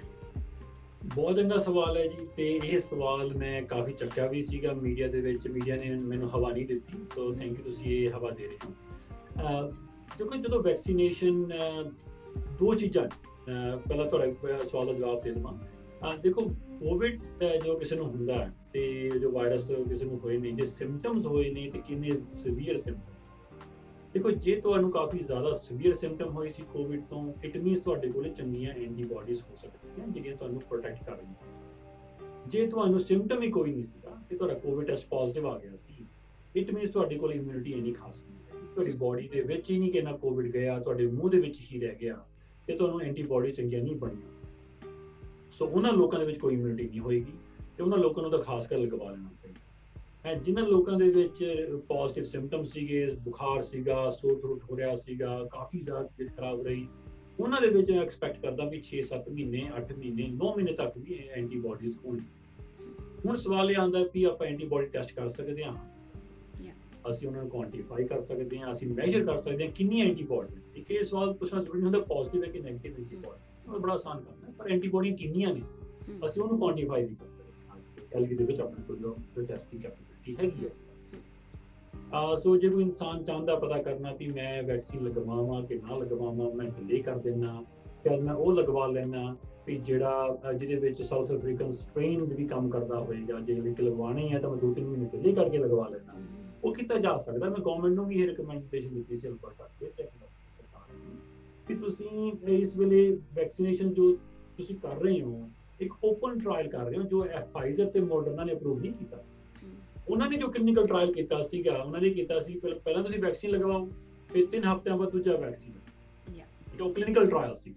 ਇੱਕ ਉਹ ਰੀਜ਼ਨ ਸੀਗਾ ਵੀ ਉਹਨਾਂ ਨੇ ਉਹ ਕਲੀਨਿਕਲ ਟ੍ਰਾਇਲ ਕੀਤਾ। ਉਹ ਠੀਕ ਹੈ ਵੀ ਤੁਸੀਂ ਹੁਣ ਰੀਅਲ ਲਾਈਫ ਦੇ ਵਿੱਚ ਸ਼ੁਰੂ ਕਰ ਲਿਆ ਜੀ ਸਾਡੇ ਕੋਲ ਵੈਕਸੀਨੇਸ਼ਨ ਇੰਨੇ ਹੈਗੇ ਜਿਹੜੇ ਦੋ ਲਗਵਾਣੇ ਸੀ ਅਸੀਂ ਦੋ ਬੰਦਿਆਂ ਨੂੰ ਇੱਕਦਮ ਦੇ ਹੁਣ ਕਈ ਲੋਕਾਂ ਨੂੰ ਵੈਕਸੀਨੇਸ਼ਨਸ 21 ਦਿਨਾਂ ਚ ਨਹੀਂ ਲੱਗੇ ਅਲਬਰਟਾ ਹਮ, ਹੈ। ਉਹਨਾਂ ਨੂੰ 40 ਦਿਨਾਂ ਬਾਅਦ ਲੱਗੇ ਕਈਆਂ ਨੂੰ 50 ਦਿਨਾਂ ਬਾਅਦ ਲੱਗੇ। ਹੁਣ ਗੱਲਾਂ ਚੱਲ ਰਹੀਆਂ 4 ਮਹੀਨੇ ਬਾਅਦ ਲਗਾਉਣਗੇ ਸ਼ਾਇਦ। ਯਾ ਆ ਵੀ ਮੇਰਾ ਅੱਗੇ ਕੁਐਸਚਨ ਹੋਣਾ ਸੀ ਯਾ ਯਾ ਹੁਣ ਉਹਦੇ ਬਾਰੇ ਮੈਨੂੰ ਨਹੀਂ ਪਤਾ। ਤੁਸੀਂ ਫਾਈਜ਼ਰ ਦੇ ਮਾਡਲ ਨੂੰ ਜਾ ਕੇ ਪੁੱਛੋਗੇ ਵੀ ਤੁਸੀਂ ਰეკਮੈਂਡ ਕਰਦੇ ਹੋ ਉਹ ਕਹਿਣਗੇ ਨਹੀਂ ਜੀ ਅਸੀਂ ਕੋਈ ਲਾਇਬਿਲਿਟੀ ਨਹੀਂ ਲੈਂਦੇ ਇਸ ਚੀਜ਼ ਦੇ ਬਾਰੇ। ਇਹ ਹਾਊਸ ਮੈਂ ਗੂਗਲ ਜਿਵੇਂ ਦਿੱਤੀ ਹੈ ਅਸੀਂ ਐਜ਼ ਅ ਕੰਪਨੀ ਜੋ ਸਾਡਾ ਮੋਨੋਗ੍ਰਾਮ ਕਹਿੰਦਾ 94% ਐਫੀਕੇਸ਼ੀਅਸ ਉਹ ਬੇਸਡ ਔਨ 21 ਡੇਜ਼ ਆ ਜੋ ਡੇਟਾ ਹੁਣ ਤੁਸੀਂ ਉਹਨੂੰ ਆਪਣੇ ਆਪ ਇੱਕ real life guinea pig scenario ਬਣਾ ਲਿਆ ਇੱਕ ਉਹ ਐਥਿਕਸ ਤੇ ਜਿਹਨੂੰ ਅਸੀਂ ਕਹਿੰਦੇ ਨਾ ਇਨਫੋਰਮਡ ਕੰਸੈਂਟ ਕਲੀਨਿਕਲ ਟ੍ਰਾਇਲ ਦੇ ਵਿੱਚ ਕੀਤੀ ਜਾਂਦੀ ਹੈ ਕੈਨੇਡਾ ਦੇ ਵਿੱਚ ਅਸੀਂ ਅਹ, ਬੜਾ ਕੁੱਟ-ਕੁੱਟ ਕੇ ਸਿਖਾਇਆ ਜਾਂਦਾ ਵੀ ਇਨਫੋਰਮਡ ਕੰਸੈਂਟ ਹੋਣੀ ਬਹੁਤ ਜ਼ਰੂਰੀ ਹੈ ਕਿਸੇ ਪੇਸ਼ੈਂਟ ਨੂੰ ਤੁਸੀਂ ਕੋਈ ਟ੍ਰੀਟਮੈਂਟ ਦੇਣਾ। ਹੁਣ ਇਹਦੇ ਵਿੱਚ ਅਸੀਂ ਸਾਡੀ ਐਥਿਕਸ ਕਿੱਥੇ ਗਏ? ਅਹ, ਸਾਡੇ ਅਹ, ਅਸੀਂ ਕਿ ਇਨਸਾਨ ਨੂੰ ਅੱਜ ਇੱਕ ਵੈਕਸੀਨ ਦੀ ਡੋਜ਼ ਦੇ ਦਿੰਨੇ ਆ ਦੂਜੀ ਡੋਜ਼ ਦਾ ਪਤਾ ਹੀ ਨਹੀਂ ਕਦੋਂ ਮਿਲੇਗੀ ਉਹਨੂੰ। ਅਹ, ਸੋ ਅਸੀਂ ਇੱਕ ਅਹ, ਖਿਲਵਾੜ ਵੀ ਕਰ ਰਹੇ ਹਾਂ। ਪਰ ਸੇਮ ਟਾਈਮ ਦੇ ਉੱਪਰ ਇੱਕ ਪਬਲਿਕ ਹੈਲਥ ਡਿਪਾਰਟਮੈਂਟ ਨੂੰ ਇਹ ਡਿਸੀਜਨ ਲੈਣਾ ਪੈ ਰਿਹਾ ਹੈ ਕ੍ਰਿਟੀਕਲ ਡਿਸੀਜਨ ਕਿਉਂਕਿ ਸਾਡੇ ਪੋਲੀਟੀਸ਼ੀਅਨ ਦੀ ਵੀ ਨਾਕਾਮਯਾਬੀ ਰਹੀ। ਤੇ ਉਹਨਾਂ ਕੋਲ ਇੰਨੀ ਕੈਪੈਸਿਟੀ ਹੋਣੀ ਚਾਹੀਦੀ ਸੀ ਵੀ ਹਰ ਇਨਸਾਨ ਨੂੰ ਹਰ 21 ਦਿਨ ਬਾਅਦ ਦੂਜੀ ਡੋਜ਼ ਲੱਗਦੀ ਪਰ ਮੈਜੋਰਟੀ ਲੋਕਾਂ ਨੂੰ ਨਹੀਂ ਲੱਗ ਰਹੀ। ਤੇ ਹੁਣ ਤੁਹਾਡੀ ਇੱਕ ਡੋਜ਼ ਤੋਂ ਬਾਅਦ ਤੁਸੀਂ 4 ਮਹੀਨਿਆਂ ਬਾਅਦ ਦੂਜੀ ਡੋਜ਼ ਲਗਾਉਂਦੇ ਹੋ 6 ਮਹੀਨਿਆਂ ਬਾਅਦ ਲਗਾਉਂਦੇ ਹੋ ਸਭ ਨਹੀਂ ਪਤਾ। ਸ਼ਾਇਦ ਉਹਨਾਂ ਲੋਕਾਂ ਦੀ ਇਮਿਊਨਿਟੀ ਐਸਟਰਾਜ਼ੈਨਕਾ ਵੈਕਸੀਨ ਵਰਗੀ ਹੀ ਹੋਵੇ। ਹਮ, ਸੀਨੀਅਰਸ ਦੇ ਵਿੱਚ ਸ਼ਾਇਦ ਇਹ ਚੰਗਾ ਰਿਸਪੌਂਸ ਨਾ ਹੀ ਮਿਲੇ। ਕਿਉਂਕਿ ਜੋ ਰਿਸਪੌਂਸ ਮਾਡਰਨਾ ਫਾਈਜ਼ਰ ਦਾ ਮਿਲਿਆ ਸੀਨੀਅਰਸ ਦੇ ਵਿੱਚ ਉਹ 21 ਦਿਨ ਦੇ ਰਿਸਪੌਂਸ ਦੇ ਵਿੱਚ ਮਿਲਿਆ ਰੀਅਲ ਲਾਈਫ ਦੇ ਵਿੱਚ ਸਾਡੇ ਕੋਲ ਡੇਟਾ ਹੈ ਹਮ, ਹਮ। ਮੈਨੂੰ ਇਹ ਲੱਗਦਾ ਕਿ this is more kind of a political game playing here ਕਿ ਅਹ, ਪਹਿਲਾਂ ਇਹਨਾਂ ਕੋਲ ਵੈਕਸੀਨਸ ਆ ਰਹੇ ਸੀਗੇ ਤੇ ਉਦੋਂ ਇਹਨਾਂ ਨੇ ਕਹਿਤਾ ਕਿ ਹਾਂ 21 ਦਿਨਾਂ ਤੋਂ ਬਾਅਦ ਅਸੀਂ ਲਾ ਦੇਣਾ। ਉਸ ਤੋਂ ਬਾਅਦ ਅਹ, ਜਦ ਯੂਐਸ ਦੇ ਵਿੱਚ ਸਪਲਾਈ ਉਹਨਾਂ ਦੀ ਉਹਨਾਂ ਨੇ ਕਹਿਤਾ ਕਿ ਅਸੀਂ ਪਹਿਲਾਂ ਆਪਣੀ ਕਮਿਊਨਿਟੀ 'ਚ ਦੇਣਾ ਹੈ ਤੇ ਜਦ ਕੈਨੇਡਾ ਵਾਲੇ ਡਰ ਗਏ ਉਦੋਂ ਇਹਨਾਂ ਨੇ ਰੌਲਾ ਪਾਤਾ ਕਿਉਂਕਿ ਹੈ ਨਹੀਂ ਸੀ। ਇਹਨਾਂ ਨੇ ਕਹਿਤਾ ਚਲੋ ਠੀਕ ਹੈ 4 ਮਹੀਨੇ ਕਰ ਦੋ right so I think this is more kind of uh, supply and demand issue. Uh, ਜਿਹਨੂੰ ਗਵਰਨਮੈਂਟ ਔਰ ਪੋਲੀਟੀਸ਼ੀਅਨਸ ਔਰ whatever they are playing. ਹਾਂਜੀ ਉਹਦੇ ਵਿੱਚ ਕੁਝ ਡਾਕਟਰ ਵੀ ਇਨਵੋਲਵ ਨੇ ਤੇ ਮੈਂ। ਦੇਖੋ ਕੁਝ ਮੇਰੇ ਸੀਨੀਅਰ ਡਾਕਟਰਸ ਇਨਵੋਲਵ ਨੇ ਜਿਨ੍ਹਾਂ ਦੇ ਕੋਲੋਂ ਮੈਂ ਇਨਫੈਕਸ਼ਨ ਡਿਜ਼ੀਜ਼ ਦੀ ਪੜ੍ਹਾਈ ਕੀਤੀ ਹੈ ਰੈਜ਼ੀਡੈਂਸੀ ਦੇ ਵਿੱਚ ਉਹਨਾਂ ਨੇ ਰੋਟੇਸ਼ਨਾਂ ਕੀਤੀਆਂ ਰਾਤਾਂ ਕੱਟੀਆਂ ਤੇ ਉਹ ਹਮੇਸ਼ਾ ਮੈਨੂੰ ਸਿਖਾਉਂਦੇ ਹੁੰਦੇ ਸੀ ਕਹਿੰਦੇ ਵੀ ਅਨਮੋਲ ਵੀ ਜਦੋਂ ਵੀ ਕਿਸੇ ਨੂੰ ਬੈਕਟੀਰੀਆ ਨੂੰ ਜਾਂ ਵਾਇਰਸ ਨੂੰ ਤੁਸੀਂ ਕਿਲ ਕਰਨਾ ਹੈ ਹਮੇਸ਼ਾ ਤੁਸੀਂ ਇੱਕ ਕੋਰਸ ਪਿਕ ਕਰੋ ਉਸ ਕੋਰਸ ਨੂੰ ਤੁਸੀਂ ਕੰਪਲੀਟ ਕਰੋ ਅਦਰਵਾਈਜ਼ ਰੈਜ਼ਿਸਟੈਂਸ ਬਣ ਜਾਏ ਬੈਕਟੀਰੀਆ ਵਾਇਰਸ ਰੈਜ਼ਿਸਟੈਂਟ ਹੋ ਜਾਂਦੇ ਤਾਂ ਇਸੇ ਕਰਕੇ ਅਸੀਂ ਲੋਕਾਂ ਨੂੰ ਹਮੇਸ਼ਾ ਪੇਸ਼ੈਂਟ ਸਿਖਾਉਂਦੇ ਆ ਵੀ ਤੁਸੀਂ ਆਪਣਾ ਐਂਟੀਬਾਇਓਟਿਕ ਕੋਰਸ ਕੰਪਲੀਟ ਕਰਨਾ ਹੈ ਇਨਕੰਪਲੀਟ ਨਹੀਂ ਛੱਡ ਦੇਣਾ ਦੋ ਦਿਨਾਂ ਬਾਅਦ. ਕਿਉਂਕਿ ਰੈਜ਼ਿਸਟੈਂਸ ਬਣ ਜਾਏਗੀ ਬੈਕਟੀਰੀਆ ਦੇ ਵਿੱਚ ਤੇ। ਸਾਨੂੰ ਸਿਖਾਇਆ ਗਿਆ। ਤੇ ਹੁਣ ਅਸੀਂ ਉਹੀ ਸਾਇੰਟਿਸਟ ਸਾਡੇ ਜਿਹੜੇ ਮੇਰੇ ਸੀਨੀਅਰਸ ਰਹੇ ਨੇ ਉਹ ਹੁਣ ਉਹੀ ਕਿਉਂ ਕਹਿ ਰਹੇ ਨੇ ਵੀ ਤੁਸੀਂ ਕੋਈ ਗੱਲ ਨਹੀਂ 2 ਮਹੀਨੇ ਬਾਅਦ ਲਗਾ ਲਿਓ 4 ਮਹੀਨੇ ਬਾਅਦ ਲਗਾ ਲਿਓ? ਹੈ ਰਿਸਕ ਹੈ। ਸਾਨੂੰ ਨਹੀਂ ਪਤਾ ਕਮਿਊਨਿਟੀ ਦੇ ਵਿੱਚ ਕੀ ਹੋਏਗਾ ਰੈਜ਼ਿਸਟੈਂਸ ਦਾ ਫਿਊਚਰ okay. ਅਸੀਂ ਕੋਈ ਰੈਜ਼ਿਸਟੈਂਸ ਵੈਰੀ ਹੈ। ਕੋਵਿਡ ਦਾ ਪਰ ਤੁਹਾਨੂੰ ਪ੍ਰੋਡਿਊਸ ਕਰ ਦਾਂਗੇ। ਪੋਸਿਬਿਲਿਟੀ ਹੈਗੀ। So uh, we all are under uh, guinea pig trials. ਹਾਂਜੀ ਸਾਰੇ ਗਿਨੀ ਪਿਗ ਨੇ। ਰਾਈਟ ਇੱਕ ਮੈਂ ਹੋਰ ਅ, ਸਵਾਲ ਮੇਰੇ ਜ਼ਿਹਨ ਚ ਆ ਰਿਹਾ ਸੀ। ਜਦ ਇਹ ਸਾਰੇ ਅ, ਸਭ ਤੋਂ ਪਹਿਲਾਂ ਯੂਕੇ ਦੇ ਵਿੱਚ ਜਿਹੜੀ ਉਹ ਅ, ਇੱਕ ਲੇਡੀ ਨੂੰ ਜਿਹੜੀ ਸੀਨੀਅਰ ਨੂੰ ਇੰਜੈਕਸ਼ਨ ਲੱਗਿਆ ਸੀ ਉਸ ਤੋਂ ਬਾਅਦ ਜਦ ਫਰਸਟ ਜਿਹੜੇ ਆਪਣੇ ਅ, ਸੀਗੇ ਨਰਸਿਸ ਨੂੰ ਜਦ ਇਲੈਕਸ਼ਨ ਲੱਗਣੇ ਸ਼ੁਰੂ ਹੋਏ ਵੈਕਸੀਨਸ ਲੱਗਣੇ ਸ਼ੁਰੂ ਹੋਏ ਉਸ ਟਾਈਮ ਇਹ ਗੱਲ ਕੀਤੀ ਜਾ ਰਹੀ ਸੀ ਕਿ ਵੈਕਸੀਨ ਦੇ ਸਾਈਡ ਇਫੈਕਟਸ ਹੋ ਰਹੇ ਨੇ ਤੇ ਜਿਨ੍ਹਾਂ ਨੂੰ ਕਿਸੇ ਵੀ ਤਰੀਕੇ ਦੀ ਐਲਰਜੀ ਹੈ they should always go through their family doctor first ਕਿਉਂਕਿ ਜਿਨ੍ਹਾਂ ਨੂੰ ਐਲਰਜੀ ਹੈ ਉਹਨਾਂ ਨੂੰ ਸ਼ਾਇਦ ਇਹ ਵੈਕਸੀਨਸ ਨਹੀਂ ਲਗਾਉਣੇ ਚਾਹੀਦੇ I'm talking about Pfizer and Moderna ਕਿਉਂਕਿ ਉਦੋਂ ਉਹ ਹੀ ਆਏ ਸੀ ਪਰ ਹੁਣ ਜਿਹੜੇ ਵੈਕਸੀਨਸ ਆ ਰਹੇ ਨੇ ਉਸ ਕੁਐਸਚਨਰ ਦੇ ਵਿੱਚ ਇਸ ਤਰੀਕੇ ਦੀ ਕੋਈ ਵੀ ਗੱਲ ਨਹੀਂ ਵਾਟ ਡੂ ਯੂ ਥਿੰਕ ਆ ਚੀਜ਼ ਵੇਵ ਹੋ ਚੁੱਕੀ ਹੈ ਆਈ ਥਿੰਕ ਪਬਲਿਕ ਹੈਲਥ ਵੱਲੋਂ ਚੀਜ਼ਾਂ ਨੂੰ ਥੋੜਾ ਪਿੱਛੇ ਕਰ ਦਿੱਤਾ ਗਿਆ ਕਿਉਂਕਿ ਜਿੰਨੇ ਕੁ ਮਿਲੀਅਨਸ ਲੋਕਾਂ ਨੂੰ ਵੈਕਸੀਨ ਲੱਗੇ ਨੇ ਕੋਈ ਸੀਰੀਅਸ ਸਾਈਡ ਇਫੈਕਟ ਦੇਖਣ ਨੂੰ ਨਹੀਂ ਮਿਲਿਆ ਜਦੋਂ Okay. ਸੀਰੀਅਸ ਕਹਿ ਦਿੰਦੇ ਆ ਇਹ. ਐਨਾਫਿਲੈਕਟਿਕ ਰਿਐਕਸ਼ਨ ਜੋ ਥੋੜੀ ਬਹੁਤ ਲੋਕਾਂ ਨੂੰ ਹੋਈ ਨਹੀਂ ਇਫੈਕਟ. ਹੈਗਾ ਤੇ ਅਚਾਨਕ ਕੋਈ ਰਿਐਕਸ਼ਨ ਹੁੰਦਾ ਤੇ ਤਾਂ 2-4 ਘੰਟੇ ਜਾਂ 6 ਘੰਟੇ ਲੱਗਣ ਤੋਂ ਬਾਅਦ ਹੁੰਦਾ ਤੇ ਜਾਂ ਜਿਨ੍ਹਾਂ ਲੋਕਾਂ ਦੇ ਫਿਲਰਸ ਨੇ ਲੱਗੇ ਹੋਏ ਨੇ ਉਹਨਾਂ ਨੂੰ ਥੋੜੇ ਜਿਹੇ ਰਿਐਕਸ਼ਨ ਦੇਖਣ ਨੂੰ ਮਿਲੇ ਸ਼ਾਰਟ ਆ ਜਿਹੜੇ ਸਕਿਨ ਟ੍ਰੀਟਮੈਂਟ ਵਾਸਤੇ ਲੋਕਾਂ ਨੂੰ ਲਵਾਏ ਸੋ ਉਹ ਡਾਟਾ ਸਾਨੂੰ ਜ਼ਰੂਰ ਦੇਖਣ ਨੂੰ ਮਿਲਿਆ ਤੇ ਉਹ ਡਾਟਾ ਕਈ ਥਾਵਾਂ ਦੇ ਉੱਪਰ ਕਲੈਕਟ ਹੋ ਰਿਹਾ ਤੇ ਕਈ ਥਾਵਾਂ ਦੇ ਉੱਪਰ ਉਹਨਾਂ ਚੈੱਕ ਕਰਨਾ ਬੰਦ ਕਰ ਦਿੱਤਾ। ਅਹ, ਤੇ, ਅਹ, ਉਹਦੇ ਬਾਰੇ ਜਾਣਕਾਰੀ ਦੇਣੀ ਜ਼ਰੂਰੀ ਹੈ, ਤਾਂ ਹੀ ਅਸੀਂ ਇਹਨੂੰ ਇਨਫੋਰਮਡ ਕੰਸੈਂਟ ਕਰੀਏ। ਜੇ ਅਸੀਂ ਐਸਟਰਾਜ਼ੈਨੇਕਾ ਦਾ ਵੈਕਸੀਨ ਲੈ ਕੇ ਆ ਰਹੇ ਹਾਂ, ਤਾਂ ਅਸੀਂ ਇਨਫੋਰਮਡ ਕੰਸੈਂਟ ਦਾ ਡਾਟਾ ਕਲੈਕਟ ਕਰਦੇ ਹਾਂ। ਕਿ ਕਿਹੜੇ ਸਾਈਡ ਇਫੈਕਟ ਕਿਸ ਤਰੀਕੇ ਨਾਲ ਹੋਣਗੇ? ਕੱਲ ਨੂੰ ਫਿਊਚਰ ਦੇ ਵਿੱਚ ਅਸੀਂ ਵੈਕਸੀਨ ਲਗਾ ਕੇ ਬਹਿ ਜਾਵਾਂਗੇ ਸਾਰਿਆਂ ਨੂੰ। ਸਾਨੂੰ ਨਹੀਂ ਪਤਾ ਕਿਹੜਾ ਸਾਈਡ ਇਫੈਕਟ ਉਸ ਵੈਕਸੀਨ ਹੀ ਕਰਕੇ ਆਉਂਦਾ ਹੋਊਗਾ। ਹਮ। ਅਹ ਸੋ ਅਸੀਂ ਉਹਦਾ ਡੇਟਾਬੇਸ ਜ਼ਰੂਰ ਬਣਾ ਰੱਖੀਏ, ਲੋਕਾਂ ਨੂੰ ਇਨਫੋਰਮ ਰੱਖੀਏ ਕੰਸੈਂਟ ਰੱਖੀਏ ਉਹਨਾਂ ਦੀ। ਦੈਟਸ ਵੈਰੀ ਇੰਪੋਰਟੈਂਟ ਤੇ ਇਹ ਗੱਲ ਗਲਤ ਹੈ ਜੇ ਅਸੀਂ ਉਸ ਚੀਜ਼ ਦੇ ਬਾਰੇ ਟੌਪਿਕ ਦੇ ਬਾਰੇ ਗੱਲ ਨਾ ਕਰੀਏ। ਦੇਖੋ ਸਾਈਡ ਇਫੈਕਟ ਕੋਈ ਵੀ ਹੋ ਸਕਦਾ। ਸਾਈਡ ਇਫੈਕਟ ਫਟੀਗ ਟਾਇਰਡਨੈਸ ਹੋ ਸਕਦੀ ਹੈ, ਮੋਢੇ ਦੇ ਵਿੱਚ ਦਰਦ ਹੋ ਸਕਦਾ ਹੈ। ਅੱਜ ਮੇਰੇ ਕੋਲ ਪੇਸ਼ੈਂਟ ਸੀਨੀਅਰ ਆਏ ਸੀਗੇ। ਵਾਈਫ ਦੇ ਮੋਢੇ ਦੇ ਵਿੱਚ ਬਹੁਤ ਦੇਰ ਦਰਦ ਦਰਦ ਦਰਦ ਰਿਹਾ ਦੋ ਤਿੰਨ ਦਿਨ। ਹਸਬੰਡ ਨੂੰ ਕੋਈ ਸਿੰਪਟਮ ਹੀ ਨਹੀਂ ਹੋਇਆ ਵੈਕਸੀਨੇਸ਼ਨ ਤੋਂ ਬਾਅਦ। ਅਹ, ਤੇ ਕਿਸੇ ਨੂੰ ਕਾਫੀ ਫਟੀਗ ਟਾਇਰਡਨੈਸ ਹੋਈ ਹੈ। ਕਈ ਕੁਝ ਡਾਕਟਰਸ ਨੂੰ ਮੈਂ, ਜਿਨ੍ਹਾਂ ਨੂੰ ਫਾਈਜ਼ਰ ਦਾ ਵੈਕਸੀਨ ਲੱਗਿਆ ਸੀਗਾ, ਪਹਿਲੇ ਵੈਕਸੀਨ ਤੋਂ ਬਾਅਦ ਕੁਝ ਨਹੀਂ ਹੋਇਆ। ਜਦੋਂ ਦੂਜਾ ਵੈਕਸੀਨ ਡੋਜ਼ ਲੱਗੀ ਕਿਵੇਂ ਦਿਨ, ਤੇ ਕਾਫੀ ਜ਼ਿਆਦਾ ਉਹਨਾਂ ਨੂੰ ਫਲੂ ਟਾਈਪ ਸਿੰਪਟਮਸ ਹੋਏ, ਦੋ ਤਿੰਨ ਦਿਨਾਂ ਵਾਸਤੇ ਉਹ ਘਰ ਤੋਂ ਬਾਹਰ ਨਹੀਂ ਨਿਕਲੇ ਕਿ ਡਾਕਟਰ ਦੇ ਨਾਲ ਹੋਇਆ ਤਾਂ ਫਿਰ ਰਿਐਕਟ ਤੁਹਾਡੀ ਬਾਡੀ ਜ਼ਿਆਦਾ, ਦੂਜੀ ਡੋਜ਼ ਦੇ ਵਿੱਚ ਸਿੰਪਟਮ ਜ਼ਿਆਦਾ ਹੋਏ ਨੇ, ਲੋਕਾਂ ਨੂੰ ਪਹਿਲੀ ਡੋਜ਼ ਦੇ ਵਿੱਚ ਸਿੰਪਟਮਸ ਘੱਟ might be weightage of weight of uh, antibodies ਜ਼ਿਆਦਾ ਹੋ ਗਈਆਂ ਉਸ time you know this could be the reason right? ਹਾਂ ਇੱਕ ਤੋਂ ਪਹਿਲਾਂ ਤੁਸੀਂ ਇੱਕ ਪਹਿਲਾਂ ਐਂਟੀਬਾਡੀਜ਼ ਬਣਾਈਆਂ ਤੁਹਾਡੀ ਬਾਡੀ ਨੇ ਉਸ ਤੋਂ ਬਾਅਦ ਤੁਸੀਂ ਦੁਬਾਰਾ ਉਹਨਾਂ ਨੂੰ ਇੱਕ ਇੱਕ ਹੋਰ ਬੂਸਟ ਕਰਤਾ ਇੱਕ ਝਟਕਾ ਦੇ ਰਹੀ so ਉਹ it was a ਅਚਾਨਕ kick. ਤੁਹਾਡੀ ਬਾਡੀ ਫਿਰ ਉਹਨੂੰ ਹਾਂਜੀ। Yeah. right so uh, so it, it means ਕਿ ਜੇ ਕਿਸੇ ਨੂੰ ਮਤਲਬ ਪੀਨਟ ਬਟਰ ਤੋਂ ਐਲਰਜੀ ਹੈ ਜਾਂ ਕਿਸੇ ਨੂੰ ਗਲੂਟਨ ਤੋਂ ਐਲਰਜੀ ਹੈ ਜਾਂ ਕਿਸੇ ਨੂੰ ਕਿਸੇ ਸਲਫਾ ਤੋਂ ਐਲਰਜੀ ਹੈ ਸੋ ਉਹਨਾਂ ਨੂੰ ਕੋਈ ਟੈਨਸ਼ਨ ਕਰਨ ਦੀ ਲੋੜ ਨਹੀਂ ਹੈਗੀ ਦੇ ਸ਼ੁੱਡ ਗੋ ਐਂਡ ਹਾਂਜੀ ਦੇਖੋ ਜੇ ਤੁਹਾਨੂੰ. ਜੇ ਤੁਹਾਡੀ ਹਿਸਟਰੀ ਰਹੀ ਹੈ ਕਿ ਐਨਾਫਿਲੈਕਟਿਕ ਰਿਐਕਸ਼ਨ। ਤੁਹਾਨੂੰ ਜੇ ਤੁਸੀਂ ਪੀਨਟ ਤੁਸੀਂ ਖਾਧੀ ਸੀ ਤੁਹਾਨੂੰ ਐਨਾਫਿਲੈਕਟਿਕ ਰਿਐਕਸ਼ਨ ਹੋ ਗਿਆ ਮੀਨਸ ਆ ਵੀ ਤੁਹਾਡਾ ਸਾਹ ਰੁਕ ਗਿਆ ਬੁੱਲ ਸੁੱਜ ਗਏ ਹੈ ਨਾ? ਤੇ ਤੁਹਾਨੂੰ ਐਪੀਨੈਫ੍ਰਿਨ ਦਾ ਇੰਜੈਕਸ਼ਨ ਲਗਾਉਣਾ ਪੈ ਗਿਆ। ਐ ਤੁਹਾਨੂੰ ਹਸਪੀਟਲ ਐਡਮਿਟ ਹੋਣਾ ਪੈ ਗਿਆ ਸਟੀਰੋਇਡ ਲੈਣੇ ਪੈ ਗਏ ਤੁਹਾਨੂੰ ਉਸ ਰਿਐਕਸ਼ਨ ਕਰਕੇ। ਅਸੀਂ ਉਹਨਾਂ ਸੀਨੀਅਰ ਸੀਰੀਅਸ ਰਿਐਕਸ਼ਨ ਕੰਮ ਕਰ ਜੇ ਤੁਹਾਨੂੰ. ਕਿਸੇ ਵੀ ਚੀਜ਼ ਤੋਂ ਰਿਐਕਸ਼ਨ ਇਦਾਂ ਦੇ ਹੋਏ ਨੇ ਤੁਸੀਂ ਵੈਕਸੀਨੇਸ਼ਨ ਨਾ ਲਗਵਾਓ। ਜੇ ਲਗਵਾਓ ਮੇਕ ਸ਼ੋਰ ਕਰੋ ਤੁਸੀਂ ਹਸਪੀਟਲ ਜਾਂ ਉਹ ਏਰੀਆ ਛੱਡ ਕੇ ਨਾ ਜਾਓ। ਅਹ ਜੋ ਤੱਕ ਜਾਂ ਐਪੀਪੈਨ ਤੁਹਾਡੇ ਕੋਲੇ ਨਾ ਹੋਵੇ। Just a safety precaution okay ਬਾਕੀ ਲੋਕਾਂ ਨੂੰ ਮੇਰੇ ਹਿਸਾਬ ਨਾਲ ਕੋਈ ਇਸ਼ੂ ਨਹੀਂ ਹੈਗਾ ਜੇ ਕੋਈ ਆਮ ਬੰਦੇ ਨੂੰ ਕੋਈ ਸਟਮਕ ਅਪਸੈਟ ਹੋ ਗਿਆ ਅਲਰਜੀ ਕੋਈ ਇਦਾਂ ਦੀ ਕੋਈ ਹੈਗੀ I don't think so any issue right one more thing ਹੁਣ ਜਿਵੇਂ if I'm talking about myself I don't want to be on bandwagon of AstraZeneca ਮੈਂ ਵੈਸੇ ਉਹ ਹਜੇ 50 ਟੂ 64 ਵਾਲੀ ਏਜ ਗਰੁੱਪ ਦੇ ਵਿੱਚ ਆਈ ਨਹੀਂ ਹੈ।